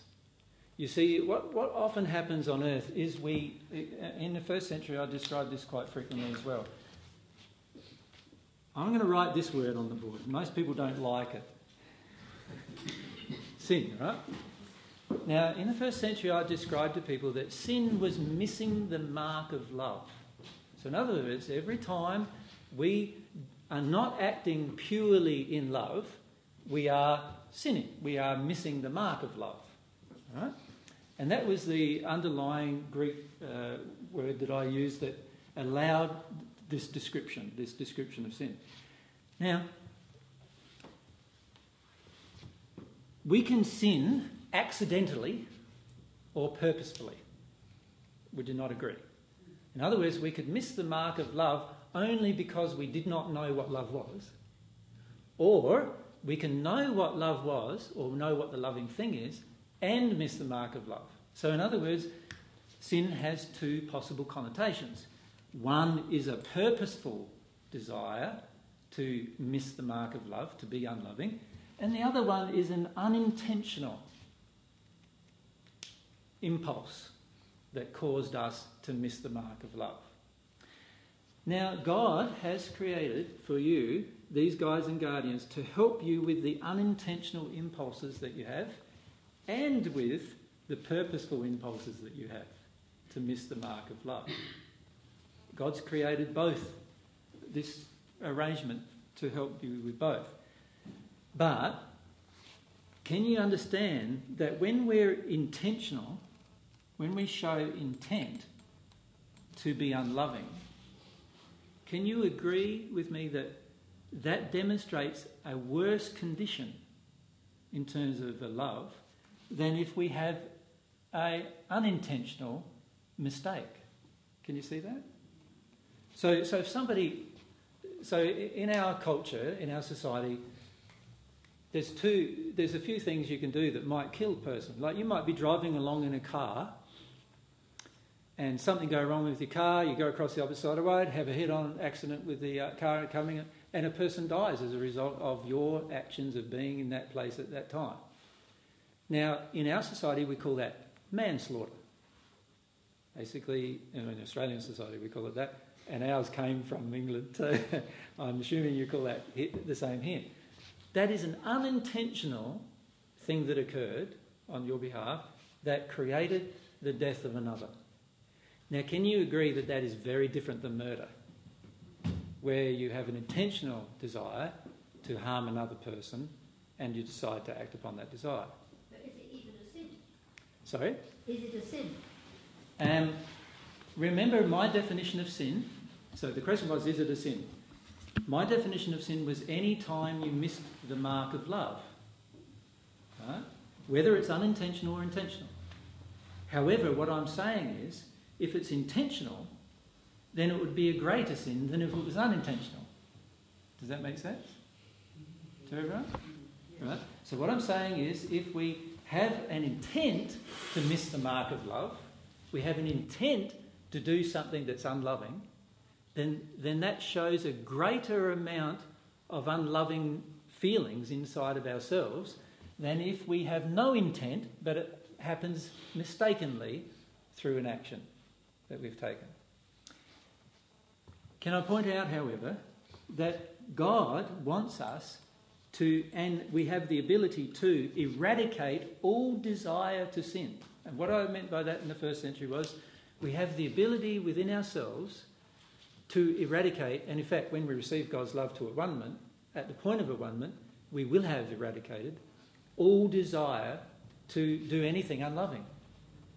So by the time we reach at-onement with God, we can actually be in a condition where we're no longer desiring to do anything unloving in our entire life. We still have free will to do anything we want, but we choose, because of this intent, we choose to never do anything that's unloving automatically. And that condition is the condition of at-onement with God. Just hang a sec. Can you wait for me? Because there's a lady next to you who's had her hand up for some time and I want to ask her. I was confused. Um, find it hard to understand how, if you fully knew God, then how you, why you would have a desire, an intention to do something that went that wasn't in love. Um, and then I got more confused when you were just saying. Um, oh, were you saying that you can fully know God but not be in at one with Him? No, and to fully know God, you would have to be at some point in at one with God, yes? And if you were at one with God, then you would never have an intention to sin, ever. And in fact, when you're at one with God, you never even mistakenly sin. Right? Now, mistaken sin, or sin that an action that is taken by mistake that is unloving, always comes from underlying emotions that we are needing to heal. Right? But the difference between these two sets of emotions are these are very much more severe. If I have a desire to hurt you, that is very, very different than me accidentally hurting you. Does that make sense? So if I have a desire to go up to Joy and punch her in the arm, and I choose to follow the desire, then that's very, very different than me accidentally swinging my hand around while I was talking, and then all of a sudden I hit, hit Joy. Is it? I just I thought I heard you say that you could know God but still make the choice to do something that. No, I'm, say, I, I'm saying that people on earth think they know God, Okay. but often make a choice that's unloving. Like, how many people who have a who feel they have a relationship with God are willing to go to war, for example? Yeah, many. Well, that, that tells me that every one of those people who think they have a relationship with God that have gone to war don't have one with God. Right? Yeah, I heard you wrong. Yeah. Lady, sorry, it just that you said um, this when I mentioned limitation, you went, "Whoa, I want to bring up limitation." Yeah. So, are we talking about sin being limitation? Uh, every time we act unlovingly, Yeah. So, we are, or sinning, we are automatically in a space of limitation. But it is of our own choice. Right? Now, what I'm saying is there's two types of sin.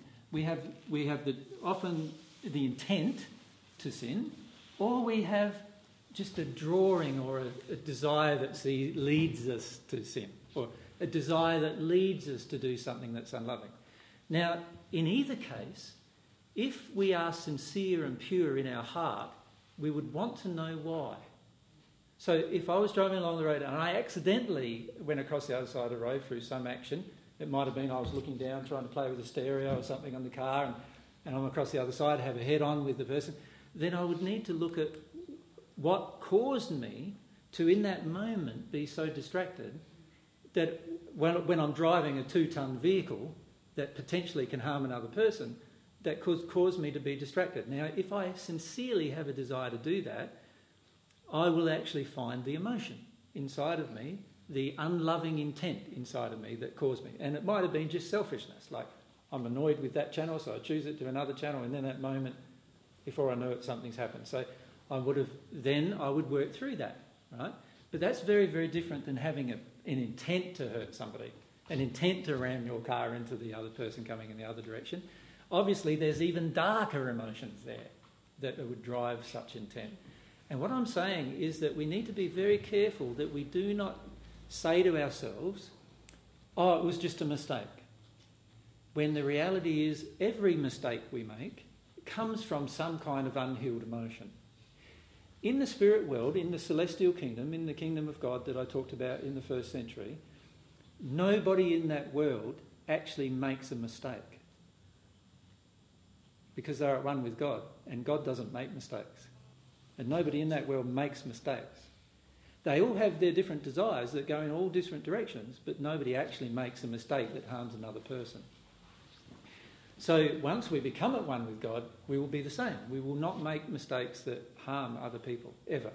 Whether it was, and we certainly would never do it with intent, right, once we're at one with God. But we need to be very careful before we're in that condition. We need to be very careful that we don't justify sin. In other words, we don't say to ourselves, well, I'm not perfect. That's why that happened. See, I'd call that a justification of the unloving behaviour. And that is not a loving thing to do, to ever justify an unloving act. So we need to be very careful that we do not justify our unloving behaviour, but rather we sincerely want to address it. Now, if we sincerely want to address it, then that is a prayer, automatically. Prayer, as soon as we sincerely have a feeling directed towards God, it's a prayer. Instantly, God responds to such prayers. In fact, the reality is that God often is already responding before we even finish the prayer. Right? That is very, very different than me still wanting to hold on to my addiction and then praying. So, in other words, not wanting to address the unintentional or intentional way that I've not been loving. So, a person who's truly sincere wants to address all the reasons why they're loving, in, unloving inside of themselves. A person who is truly sincere. A person is only who is not sincere wants to believe they're being loving when they're not. Wants to believe they're being kind when they're not. Wants to believe they're being compassionate when they're not. And a person in that case, praying or longing for God to assist them in the act, would find that such a prayer is not going to reach very much higher than their own unloving intention. Just hang a sec for the mic to come down. I just want to that. In the um, prayer for divine truth, um, you say we are not the sinful, depraved creatures that we have, that others have made us believe. Mm-hmm. Do you mean that we do have sin, but if we go into it with in- inquiry and compassion and sincerity, then that's not, yeah, causing the same persecution or making us feel about it in the same way?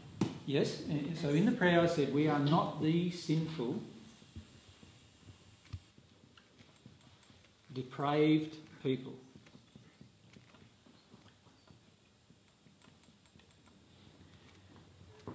Problem with what uh, religion generally has done with, with my words in the first century is that they have taken my attitude towards sin, which is any time that I'm unloving, I've sinned, and then they've turned it into being something that each of us is and we cannot change it. So, what they've done is they've turned it into being a permanent state. They actually, in fact, many religions have turned it so much permanent that they actually believe we were created sinful. They actually believe that it's impossible for us to not be sinful. And this is a very big error that I feel mankind is in. This belief that we intrinsically are bad and there's nothing we can do about it is one of the worst possible beliefs because it firstly says that there's no free will, and secondly, it also suggests that we shouldn't have to take responsibility for our condition. If God created us sinful before we began, then how can we ever become anything other than sinful? Right? The reality is that we are not the sinful, depraved creatures that religions teach us. In other words, inbuilt inside of us, there is the capacity to sin in the sense that we are given free will, and so therefore we have the capacity to use that will unlovingly. Therefore, the capacity, under the definitions that I've given, the capacity to sin. But we are not intrinsically, as an entity, bad. We are not created intrinsically as a sinful, depraved person. It is actions that we take based on different emotions that we've collected from our environment that cause us to take those actions, that cause us to become more sinful or more out of harmony with love. But even, even for the person, there are many spirits here with us, and even the person who is the most darkest person who's here present with us tonight is not designed to be sinful and depraved. Does that make sense? And that's what I meant by those words in the prayer. So, what I meant by the words in the prayer is stop, stop believing that you are intrinsically bad and start understanding that any choice that we have to sin or any choice that we have to miss the mark of love is a choice that we can change. And when we change it, we have the ability to create a totally different person and life as a result of those changes. Does that make sense? Yeah, um, on that subject, do we then automatically absorb the sins of our parents um, in conception? As in, our, the, the emotions where our parents miss the mark, we also then absorb those same emotions, so then we have that emotion within us Yes. at conception. Yeah. If you understand, so if we just go back to the definition of sin, because I want to make sure that everyone gets the definition of sin rather than the, you know, the religious definition of sin. So sin is equal to not being loving. Right, that's all it is. Now, if that's the definition of sin, then every time our parents aren't loving, even if it's before we're born, if our parents aren't loving, there is something inside of them that causes them to not be loving. There is an emotion or a feeling or a belief or something inside of them, inside of what I would classify as their soul, right, which causes them to be unloving. Now, if I am in the condition where I am born by two parents, so I have mum and dad, and there's baby me. Anything, any attitude, belief, feeling, emotion that is in them cannot but enter me. It has to enter me. Just by association. I'm there, I'm present, and of course I'm going to absorb it. God made our soul to, with the ability to absorb everything in, the, in our environment. And so it's going to absorb the emotions of the parents. Now, this is a very, very powerful thing that God's given us to teach us about love. Because when we as parents see our child reflect our own unloving condition, we now can go, whoa, that's in me. I need to address this. If a person cannot see their own unloving condition reflected in their child, then when will they ever see it? Can you see it? Like, if you cannot, if you cannot love your own child, and you and your child reflects the fact that they are not purely loved in their actions, then when am I ever going to see that I'm being unloving? Our children are a beautiful, beautiful reflection, and, and in fact, it's something that God has created as a, our potential is to have children so that they can reflect to us where we're being out of harmony with love. Now, in that way, every single parents who have child, a child automatically pass down if they refuse to eradicate their own sin, in other words, they refuse to address the areas inside of themselves that are unloving, then they are undoubtedly going to pass those particular errors down to their child just by association. You're living in an environment where everything's unloving, you automatically have a tendency to become the same kind of person. And in that way, I said in the first century, the sins of the father gets passed down to the son to, gener- to generations. Because it's getting the unloving attitudes and unloving beliefs that are in the parents, if the parents do not address them, will be passed down to the child. I have a 12 year old that's absolutely telling that. Um, yeah, that's, that's right. And that's the beauty of having children, is that they can reflect at us what's going on for us. And the beauty of the child in that regard is that they're, actually showing us where we're not yet harmonious with love. See, God has put into place a lot of systems to assist us. So, so God doesn't just sort of leave us all hanging. See, there's a belief on earth that God does, but the reality is God doesn't leave us all hanging. The fact, in fact, the guardian and the guide are two proofs that God does not leave us hanging.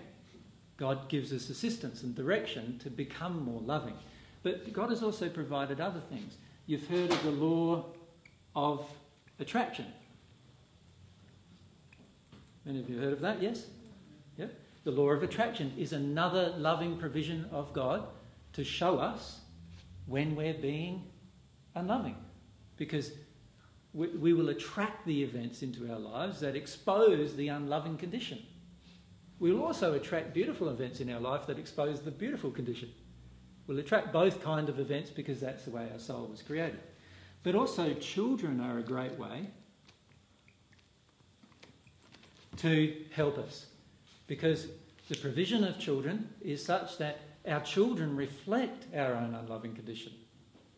And so we can look at ourselves and we can examine ourselves whenever our children are out of harmony with love. By the way, there are so many other things that were created as well. There's pets that we finish up having, animals that we finish up having as close to us. They also reflect our own unloving condition. There are so many things that God has created to, to give us assistance to show us when we're actually not in harmony with love. Now, God's not trying to say, you've got to be in harmony with love, otherwise I'm going to punish you, and all those kind of things. No, in the first century, I said to people, look, God doesn't withhold the rain from you, and God doesn't withhold food from you. God doesn't hold, withhold any of these beautiful things from you, and God doesn't even withhold it from the most wicked of persons.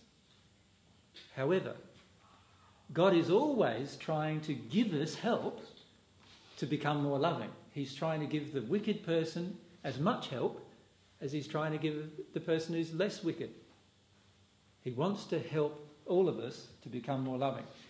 And even God tries to help us become more loving, even if we don't want God. So, in other words, God's trying to help us become more loving on the planet, even if we choose to not have a relationship with God. Does that make sense? So it's a beautiful system that God's created in order to help us. But mankind is very intent a lot of the times and go in the opposite direction, away from love, away from humility, away from owning their own feelings and emotions. And as a result of that, mankind finishes up creating a lot of suffering, which many of us have personally experienced. Yeah? yeah. I'm not sure, um, I'm talking about the, the guardians and the guides. I'm not sure if you, do you mean that it is uh, an influence that is both conscious and unconscious to the person? Yes. Both conscious and unconscious? Yes, well, okay. let, let me describe how they assist. If we, as a person on earth, have uh, the ability of that we acknowledge within ourselves, we have the ability of, say, mediumship or communication with the spirit world, then our guides, whoever our guide is, will be able to communicate more directly with us um, things that, that, they wish to communicate. But they, are, they communicate using a number of methods. The strongest form of communication that we actually have is actually non verbal, non language. The strongest method of communication that we have even on the planet, is always to do with our feelings, our emotions. So you can tell who's angry even if they're of a different language, yes? Someone's raving on it, like we were in Greece and, you know, and there were, there were some riots there while we were there. Anybody who's angry like that, you can tell they're very angry. You don't have to know what they're saying. You can just feel the emotion coming from them, and through their actions, they are demonstrating this. So, one of the strongest forms of communications that our spirit friends use are to do with feelings and emotions. That's one of the forms of communication. And of course, the feeling of love is an emotion, and that is one of the greatest feelings they have for us, is the feeling of love. They also, if we can hear them, have the ability to communicate with language, just like we do. So they can communicate with us via language. They can whisper in our ear. And the way they do that is they actually drop thoughts into our brain that come from outside of our own construct, that come from outside of our own reasoning. And most of us have this happening almost moment by moment during the day without us realizing it. You know, these are the kind of thoughts that all of a sudden you'd be driving along the car, let's say, and all of a sudden you say, I need to go and see such and such. Right? And where did that thought come from? Well, sometimes it comes from your own desire, but a lot of times it comes from a reminder from your guide that there's something that they feel that you'd benefit from this interaction with so and so or such and such person that they would feel would help you with become more loving or help you expose some unloving behaviour. And they will often do this, where all of a sudden you feel motivated to go in a completely different direction that you were headed in. And that is emotional. Uh, uh that is emotional, but it's also language in that they can communicate with our mind through the thought process and drop thoughts into our mind and make suggestions. Now, of course, because they're our guardians and our guides, their thoughts and suggestions are always loving in their nature. Right? Now, other spirits can drop thoughts as well, but many of their thoughts will be unloving in their nature. Yeah. I, I, I, thought it in relation to the free will, because I thought that um, a person that chooses to do evil or to, to harm other people I, am not sure if this person w- will have ears to, to hear or hearts to receive uh, um, the influence from the guardians and the guides. You're dead right. And so, what often these guides and guardians try to do, if a person's in a darker or more evil condition, they try to influence other people around the person to give them some kind of feedback about their condition and to assist them using those methods. So there might be something like, for example, the man who's a murderer gets placed in jail and he might be drawn to read a certain book. And in reading that book, he realises what he's done and, he, and comes to recognise some things and therefore grows and or changes. And often it's the guide or guardian who's influenced that entire process to draw them into a higher state of love. So, so the guide or guardian has a lot of potential ways of being able to assist a person on earth besides a direct communication with the person themselves. Yeah. And it's a very powerful form of assistance, actually, because there are times when other people around us are more in tune with them than we ourselves are. And so then they have the ability, through this act of love, they have the ability. And as long as the person who they're communicating with is open and, and is exercising their free will to be open to that communication, then the guide is able, with the constraint of the law, to place the thought into the mind of the person. So it just depends on the openness of the person. The, the guide also has, uh, um, so there's, emo- there's emotions, uh, which are sort of, you can think of as non-verbal communication to the guide's charge, or language, which are like thoughts being dropped into the mind of the, of the charge. But they also have the, the ability at times to actually speak words based on our openness, where we actually hear them in our ears. Right? And some people have noticed this in particular when um, you know their life is under threat, and all of a sudden they hear a voice to get out of here, and they get out of there, and something goes past them, and they just missed an accident, for example.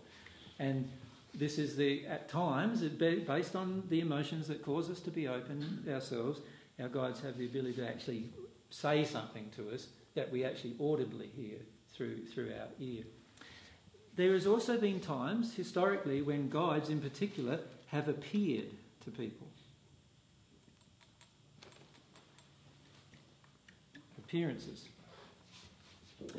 When they appear, they are under certain constraints, but uh, they often appear to people in order to guide them through very, very dark times.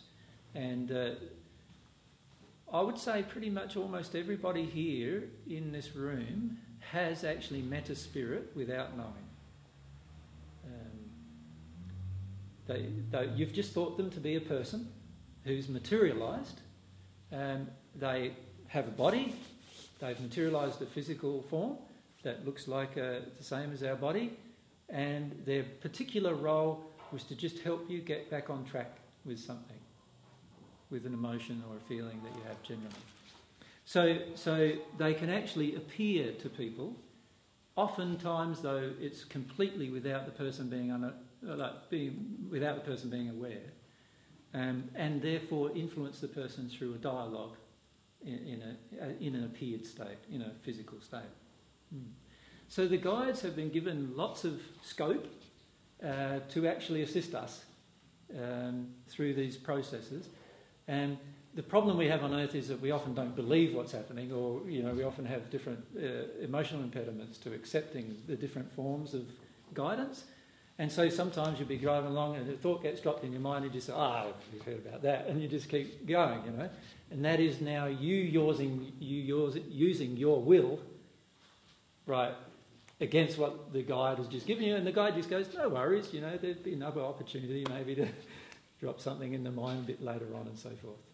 Yeah. Um, I was told um, recently that in my healing work I was channeling information. How do I know where that's coming from and which is, you know, the loving information, mm-hmm. particularly for other people? I don't want to obviously give people unloving information. Of course. Now, um, almost every person that does healing work, even doctors who are in hospitals, are being heavily guided by spirits who are helping them make these choices and decisions. This is how sometimes doctors they have literally sometimes hundreds of different possible possibilities for a certain ailment to be one type of thing, and yet they te- they have a habit very frequently of discovering exactly the same the right thing that that the problem is, and that is often because they are actually guided. Many people who are doing spiritual healing work are the same. They feel that they are very guided and often being guided. Now, sometimes the spirits around the healer can be not their guides or their guardians or the guides of the person they're attempting to heal, but rather darker spirits. And so we need to have the ability to determine the difference. Now, um, a lot of that depends on our addictions, and this is where we need to really be conscious of our addictions. You see, if, if I have an addiction, so somebody's laying on a table that I'm trying to assist, and it's a male, and I have addiction to try to get the male's approval, right? But I also have an addiction at the same time that big men shouldn't ever cry. Right? At the same time, I'm feeling that a man shouldn't cry. I'll be trying to do some healing work. The, healer, the healing motion is grief, but I, through my emotions, of projecting at him at the same time don't cry, don't cry, don't cry, don't cry. So I'm trying to help him heal, but at the same time, resisting the process. Now, spirits can also help me in that addiction. So, so if I'm having the feeling there's a big man here, I don't want to see him cry, or, or even if I'm a healer, often it's there's a big man here, I don't want to see him get angry. Then you'll have spirits with you who are trying to suppress his anger. Right? And they're not your guides or your guardian, they're somebody else. They're trying to shut the man down. They're not trying to help him, they're trying to harm him actually if he has anger in him, he needs to actually connect with some of it in, a, in an appropriate manner. And on the table is a great time, like for him to connect to some of that. And uh, but but if I if I've got coming out of me, I'm scared of his potential for rage, and then I've got a heap of spirits with me going, no, no, you don't want to see this man get angry. And I'll, my intention and the spirit's intention with me are no longer loving, and it wouldn't be my guides or his guides who are involved in that process. It'll be somebody else, a darker spirit interesting because I often do a, a, prayer at the beginning of anything and say just um, bypass all my stuff and mm. just make this a loving, you know, thing. I don't know if that. Work. I mean, I sincerely mean that often because I'm aware that I have my own, you know, stuff there. So. Well, you guys will attempt to bypass your stuff as much as they're able. However, the key is as much as they're able. You see, um, we, we've got to understand that it's impossible to bypass a person's true condition and, uh, and, and then we might be able to temporarily do so for a short period of time, but in the long run, a person's true condition will be exposed. So if I am a healer and I'm trying to heal people, and every day I pray, I pray, um, you know, I realise I've got stuff and I don't want to influence the person, and then during that day I don't deal with any of my stuff, and the next day I pray, I realise I've got stuff, I don't want to harm the person, and during the day I don't deal with any of my stuff, and then the next day it's the same, and the next day it's the same, and so forth, then am I really intending to deal with the stuff that I've got? Aren't I really just intending now to skip over it all every day, hoping that my guys will also skip over it? You see, this is where it gets down to pure intention again. So it's refined to have a pure intention to not harm the person because you know that you have different emotional uh, feelings that are unloving, and it's great to ask God to to you know for for the protection and help you guides to protect the person from those unloving experiences. But for you to do that every day, for 25 years without actually addressing any of those unloving things within yourself. That's not sincere. No, well, I- I'm not doing my healing work at the moment on purpose. No, I'm just what pointing learning out some- No, but I'm saying that I'm listening, since I've been listening Yeah, to you, I've been thinking about what is my healing work? You know, what, you know, and What do you trying- desire what- to What's do? my, yeah, I Yeah. don't mean, at the moment I'm in the space of not knowing what my next thing is to do Yeah. anyway, so Yeah. that's okay. So the only thing I would I would say is that is that if I am sincere about my errors, I won't pray every day for somebody to skip over my errors. If I'm sincere about them, I'll be praying. In fact, today I want to deal with some of these errors. Right? That's what I'd be actually longing for. So uh, that's one of the things the guys will help you do as the healer, the person who's healing. The guys will help you work through your errors, but they won't help you avoid your errors for good. So they might help you in one particular healing or a few healings with people to skip over certain things, but in, the sense that for the person's benefit. But they're not going to want to do that for very long if they are sincere guides, which all of them generally are. And even if they're guides that are not uh, on the divine love path, they're guides that are on the natural love path, they won't want to help you do that ad infinitum because they realise that your own feelings are an impediment to the healing. And, and of course, what they're interested in doing is healing the person. So, so for that reason, they won't do that. Now it's already eight o'clock, and we've got to finish at eight thirty. So um, I'll have to break this discussion into the next discussion because there's more to come here. But what I would like to do is just, um, firstly, do you understand, all of you, how your guardians and your guides communicate with you? Yes. And uh, um, one of the things that uh, came up when we were in Greece was our our, our guides channeled to Mary um, a list of things that can help you have a stronger connection with your guide, practical things that can help you have a stronger connection with your guardians and, and, and your guides. And uh, perhaps it's a good time to mention some of those things, isn't it? Um, you've still got the book with you. I just remembered the first one. Uh, there's quite a few that I'll list. Some of them are physical things you can do in terms of your lifestyle, uh, and other things are more emotional things that you will need to do to have a stronger connection with your guides. The first physical thing that you can do is drink more than three litres of water per day.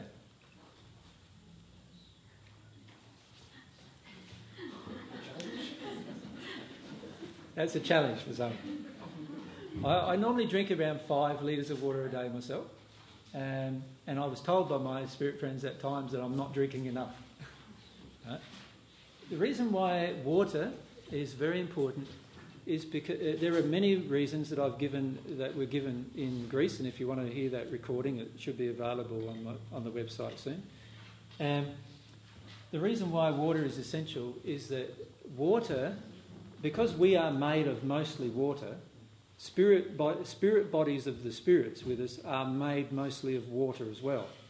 And in fact, all emotion is more easily transmitted through water. And in fact, sound, if you think about it, is more easily transmitted through water as well. There's physical, these are all physical facts. Now, and uh, most of you know of the studies that were done where a person loved the water and the water structure changed. Yes? Can you see if the water wasn't present at all, then how would it have changed? It wouldn't have changed at all. It's the water that allows for change often to occur. So drinking water is very, very important part of your connection with God and, and your connection with your guides, actually. It's also a very important part of your connection with yourself because the majority of yourself is already water. And when you think about it, around 70% of your daily intake should be water.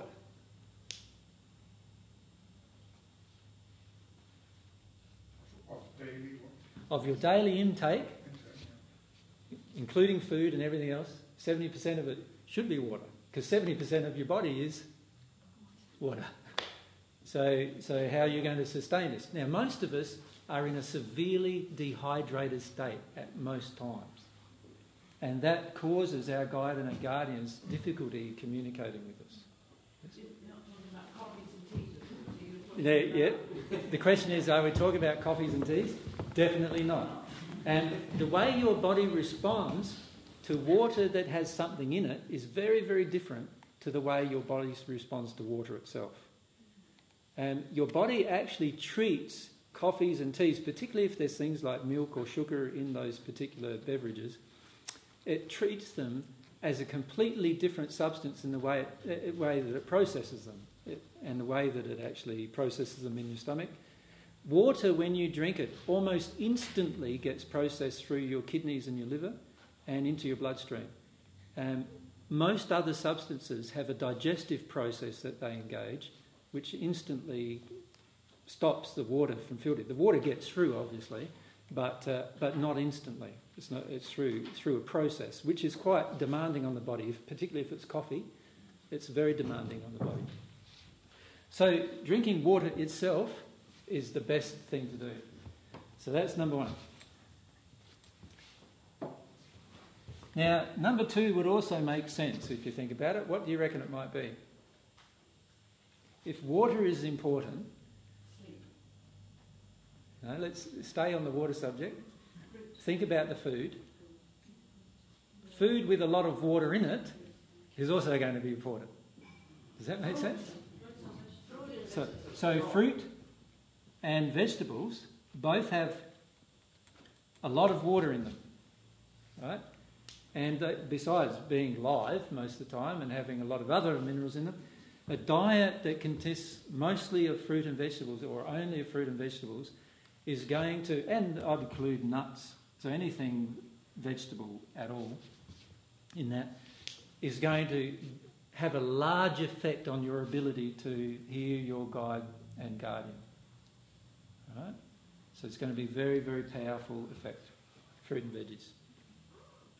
Is there any questions about that? Fruit and veggies? No? Very. If they're cooked or raw? Sorry? Cooked or raw? Well, obviously, if they're raw, they have uh, they, they've been less modified and therefore have a higher amount of water in them, but also they have a higher amount generally of minerals that have not been modified through the cooking process. So it's far better if they can be raw than they are to be cooked. Yep. So um, a, hot, a diet with that, and myself and Mary, we probably about most of the time when we're at home, we probably about 95% uh, raw. In other words, every day we would eat 95% of our food would be raw, and then maybe once a week we might have a cooked meal, something like that. Okay. Mm-hmm.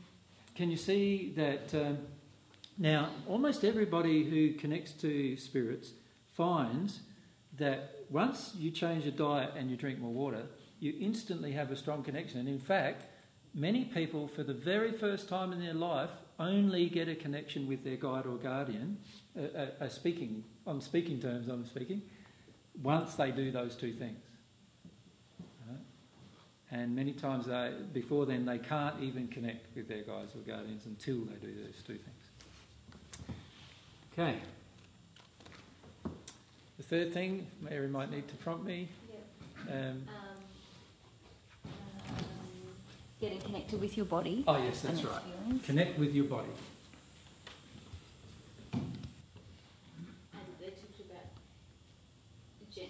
Exercise rather than extreme. Yeah, in and a gentle way. You see, quite often what we do when we do exercise is we're quite extreme. Like we put our body through a lot of stress sometimes to do exercise. Now, while that may help your heart and uh, improve the body's general cardiovascular um, functioning, it's, uh, it, it often is also done for the purpose of an addiction to, to avoid how we really feel sometimes. And, and a lot of times it's done so we get that high, that, that, that uh, what do they call them? The endorphins. endorphins in the brain high that we get from that extreme physical activity. What our guys are suggesting to you is not to do that so much in, if you want to connect with them. Still do that if you want to exercise, but, but have times when you actually connect with your body and how it feels in a gentle manner. So that can be done using tech, all sorts of techniques. Yoga and, and Pilates and those kind of things are fine. But also just laying on your bed, breathing diaphragmatically and feeling your body. Now, a lot of us don't want to do that because as soon as we feel our body, we start feeling its aches and pains, and we want to get away from those aches and pains. But our aches and pains tell us what's unloving. You see, once we're in a condition of pure love, we will not have any aches and pains at all. That's another reality. And yet, many of us are so used to aches and pains, we don't even believe that that's a possibility. And connecting with your body can help you understand what problems you have in your body and then what feelings are associated with those particular problems. The other thing that happens is when you connect with your body, your guides are able to help you in this process of discovering what's wrong with it, of actually healing it, the process of healing what's going on with your body. If you don't connect with your body, it's very, very hard for them to inform you what's going on. Um, yeah, I think I'd like to go the next one, which was the which, uh, yeah, pa- desire and passion.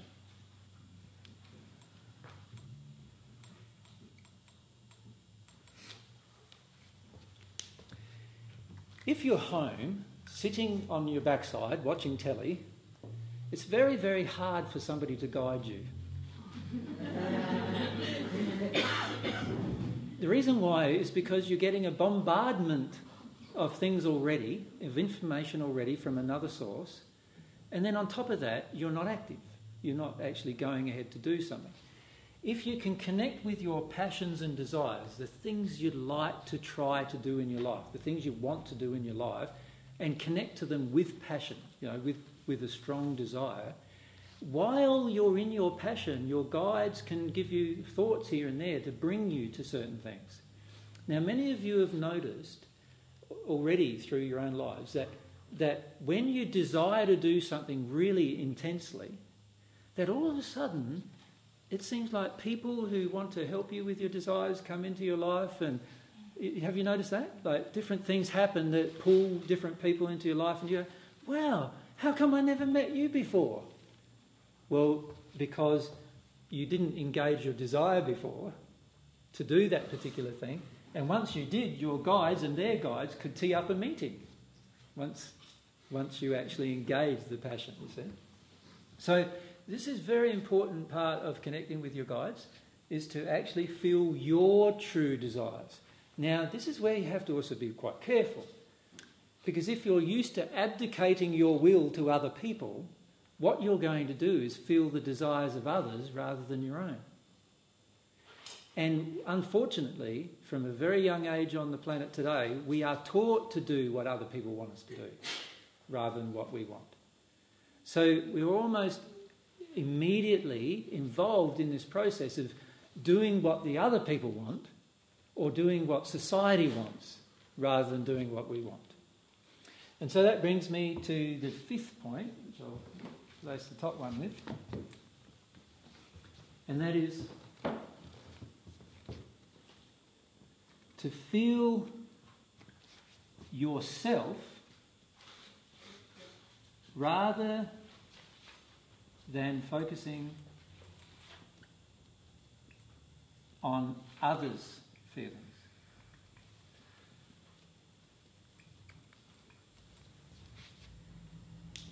You see, while you're always focused on other people's feelings and you're always trying to get things from other people, like what they feel and what they think about you and all those other things, it's very, very, very hard for you to have your own feelings. And your guides and guardian communicate with you. One of the primary ways they communicate with you is through your own feelings. So if you're so in tune with everyone else's feelings and not in tune with any of your own feelings at the same time, it's very, very hard for them to communicate with you. Very hard for them to give you, you know, guidance and help. Yeah? I don't know if you have a six or a seven. There are a few more, but yeah. Okay. Uh, I would. I wanted uh, to know your attitude, uh, understanding about using uh, a media. Using another person, a, a media. medium. Yeah. Yes. Yep. And my attitude to it is it depends very, very much on the medium. You see, if the medium, um, I've been to mediums myself, and it's quite interesting at times to see what's actually going on, and then what they describe is often very different. And the reason why what they describe is often very different is because they're not in a condition to see everything that's going on, but they assume they are. So a lot of times they don't have enough humility themselves to accept that there's actually other things going on than what they believe. For example, I went to one medium and she is a heavy drinker, this lady that I went to. And it was very, very interesting the mediumship that she did with me. Because my guides, I had to keep reminding her, look, I don't want to connect with the spirits that are with you. Because I could see they were all drinkers, right? And I didn't want to listen to drinkers uh, through this uh, interaction with the medium. And I said, look, I don't want to connect. And she would be going, but, but this is what I always do. I say, well, can we try something different? And she was open enough to do that. Many of them aren't. I've asked others and they've just said flatly no. And I said, fair enough. And I get up and go. And so, so she said, yes, I'll try something different. And I said, right, can you just, ex- instead of connecting with the spirits that are around you, who she called her guides, which weren't her guides, they were actually all these drinking buddies that were drinking with her. She was quite a clear medium. Like she, she could accurately say what they were saying, um, but, but she was actually speaking the words of what she believed were God's, but were, were just these fellows who they were all men around her, and they were all just having fun with her, and she didn't realise. You see, so I said instead of doing that, can we just talk to my guys? So my guys attempted to talk with her, and she kept like getting interfered with by the other spirits. So, so I just stopped her again, and I said, look. At the moment, what's happening is that you've got these spirits here speaking through you, and then uh, my guides are trying to speak through. But these spirits over here are still being a nuisance, right? they're, they're trying to muddy the waters, and can, and so I said, can you just we just pray together, and just we ask these spirits to stay away for a little while so that we can talk to these guys. So we did that, and she starts communicating with her my guides. But my guide started saying things that she couldn't believe. Right? And so she stops and she goes, Oh, I can't accept that. right? So my guides told her who I was, that I was Jesus. She said, I can't accept that. And, and then she, she, said, she, she said, I can accept that he has the Jesus energy. So, so, so she could accept that. But, but now her, the medium, her own beliefs were now interfering with the channeling. And this is the problem that we face when we go to a medium is that we have the combination of the spirits around the medium and the medium's own emotional condition or belief system that interfere with the accuracy of the mediumship. Now, um, so, so while it can be very helpful to go to the medium, it can also be quite distorting sometimes to go to a medium. It just depends on the condition of the medium. And sometimes we can misread, if we don't see the interactions that are going on in the spirit world, we often um, therefore trust the medium that she can see something that we can't. And when we do that, and she is not, or he is not communicating accurately with the spirits, then we'll have a tendency to trust what's being said when it might be quite misleading. So, so my feelings are go, but go with a open heart and open mind, and allow yourself to be aware that there are all of these factors that influence uh, the medium's discussion with you. Yeah. Okay. Okay, well, let's uh, look at another one, six, which is this aspect of imagination. Allow your imagination.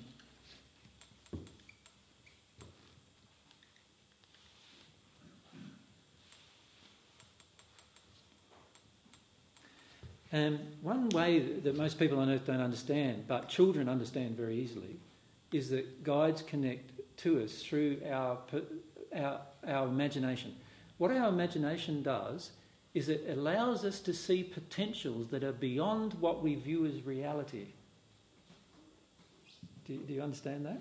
So, so what happens is that because we're brought up in society that's very physical in nature and so forth, we have a very very limited concept of reality, what, what is real and what is not real. We have a, it's very tightly defined by society.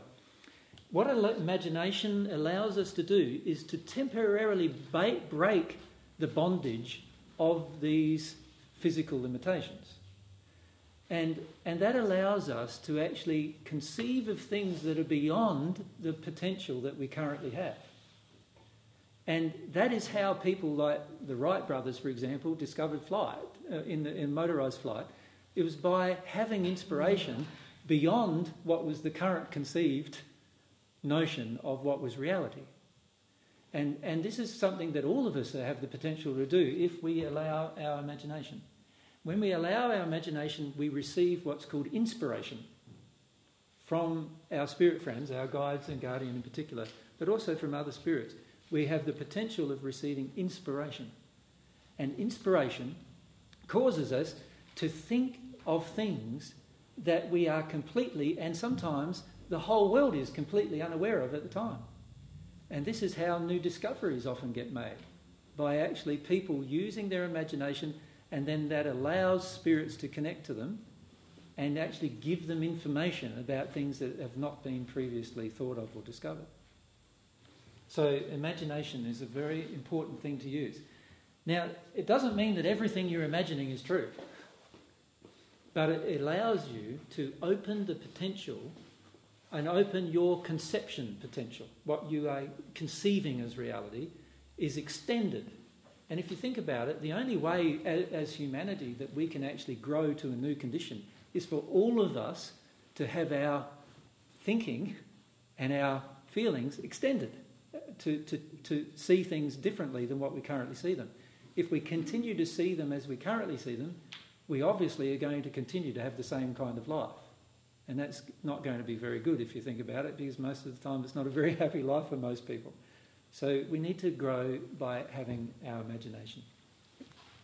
With sometimes when I sit and go into imagination, the thing I have confusing is about my guides and knowing who they are and stuff, and the spirits that come in that are not so good. Yep.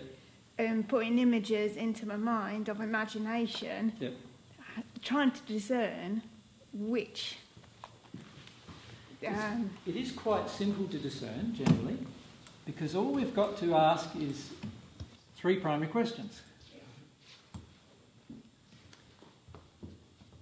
Is it loving? Does it feel or sound truthful? Yeah.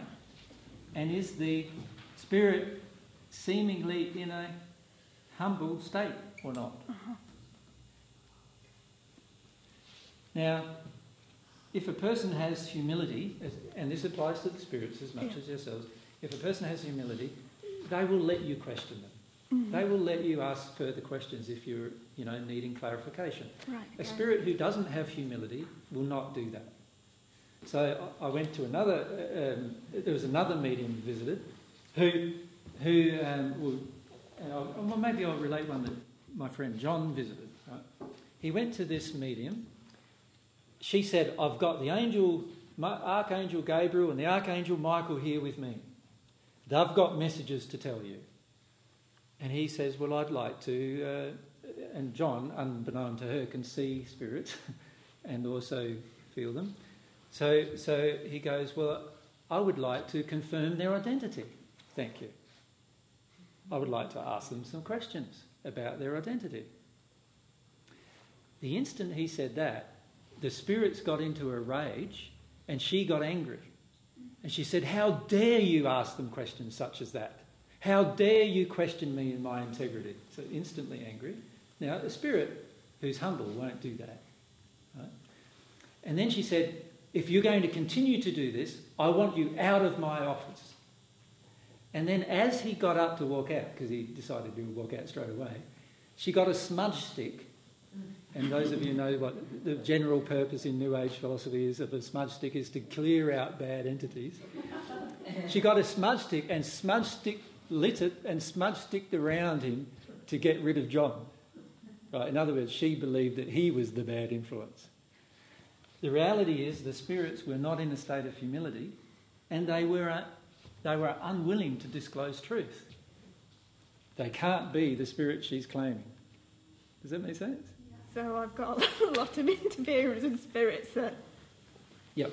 So the key is yeah. to question them and to see. If you question them and they don't like the questioning, then then you know a person who is your guide or guardian wants to establish a connection with you that is honest, truthful, and loving, always. Yeah, I've had problems trusting who's around me. Yeah, and that's fine. And and sometimes because of our, you know, understandably we do have problems trusting because sometimes um, there are around us quite dark entities, and we need to know the difference between them. And so, what I would like to do in my next conversation, my next talk with you, which will be on the 26th of uh, of this month, um, is I'd like to discuss with you the other types of entities that connect with us, and and in particular the ones that influence us negatively without our being aware of such influence, and how we can become more aware of their influence. Does that make sense? Yep. And I feel that would be a very important part of your own development because I can feel in many of you here there is very strong ability to connect with spirits and therefore a strong ability to have conversation with them, to actually have thoughts dropped into your mind from them and so forth. But you do need to have the sensitivity to tell the difference between a spirit who is a darker type of entity uh, or one of these two people who are trying to assist you in your progression. My feeling personally is that once you know the truth about anything, it allows you the freedom to actually discover many more things.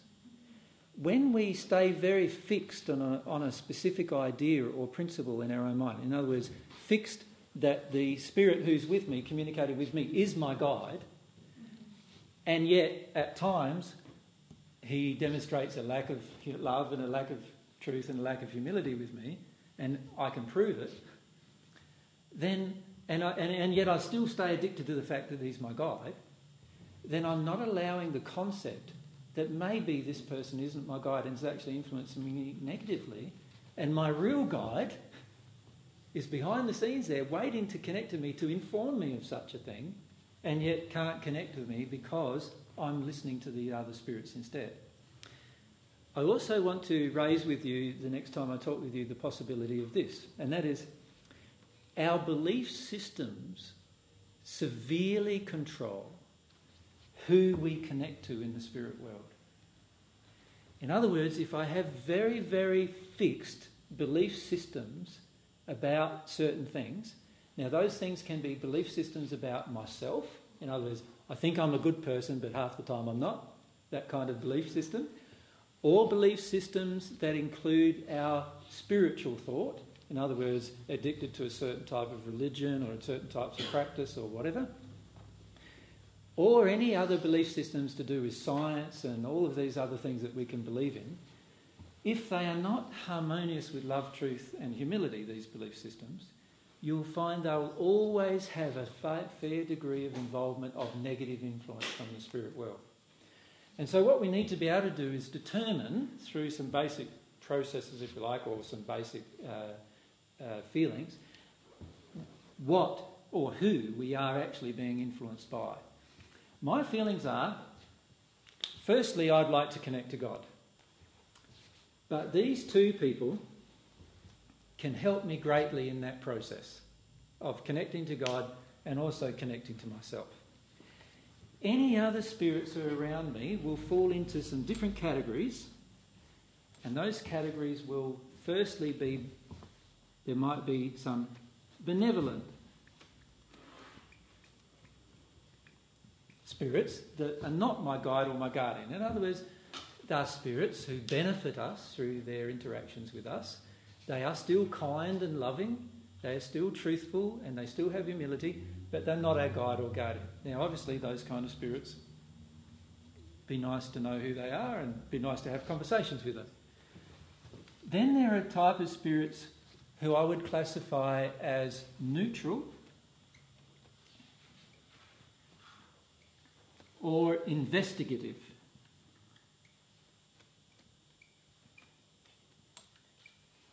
In other words, they are spirits who are neutral towards you and are just looking at your life because they want to find out something. And sometimes spirits in the spirit world come to investigate all sorts of things. And uh, the way they do that is by observing people on earth. And, and they observe their life and observe the different interactions and so forth in an investigative type of role. Now, they themselves, in a way, are questioning, aren't they? They, they are looking for answers. Otherwise, they wouldn't be investigative. So you, you can actually engage them and help them in their investigations. Right? And then the fifth group of spirits are what I would call malevolent. Is that how you spell it? In other words, they are purposefully there in an attempt to harm you. And there are many spirits in the spirit world who have that particular attempt. And then there are a sixth group of spirits, which I would call arrogant. These spirits think they're helping you while they're harming you. They're a bit like many of your mothers who think they're helping you while they're attacking you. You understand? You know, they come in and they look at your room, untidy room and they go, You're always untidy. And what does that make you feel? It makes you feel, oh, again, I've disappointed my mother, which was her goal to, to control you, right? And these spirits are very similar to that. So while they aren't outwardly trying to damage your life, they can still impact upon your life and damage your life. Yeah? So, what I would like to do with you next time we get together, if, if you wish, is to discuss with you those group of people and what we can do to actually overcome their influences and connect more strongly to God. Because every time we connect to these spirits, these people, there are always reasons why we're connecting with them. And those reasons have all to do with what we introduced the topic with last fortnight ago, which is all to do with our lack of humility, a lack of truth, or a lack of love inside of ourselves. So if we can see the relationships of that, that'd be wonderful. So that's what I'd like to discuss with you next time. Next time you're here, if you want to come, which is on the 26th, and I think it's at uh, 1 p.m. Was it? Yeah. 1 p.m. And it's next door, the next door room, not this one. Uh, and it's a bit warmer in the next door. A bit warmer there, so it should be right. And it's during the day too, so it should be right. And it's another few weeks' time, so who knows? England might have warmed up a bit since. So it'll be good. Myself and Mary uh, are actually uh, not tomorrow, but the next day off to the US uh, for, a, for a week, where we've got two groups uh, to speak with um, in the US, and then we'll be coming back uh, the following Thursday. So we'll see you on the following Sunday after that. Thanks for your time today, and I hope you've enjoyed the discussion today. And uh, I look forward to seeing you if you decide to come next time we're here, which is on that 26th date. Thanks for your time.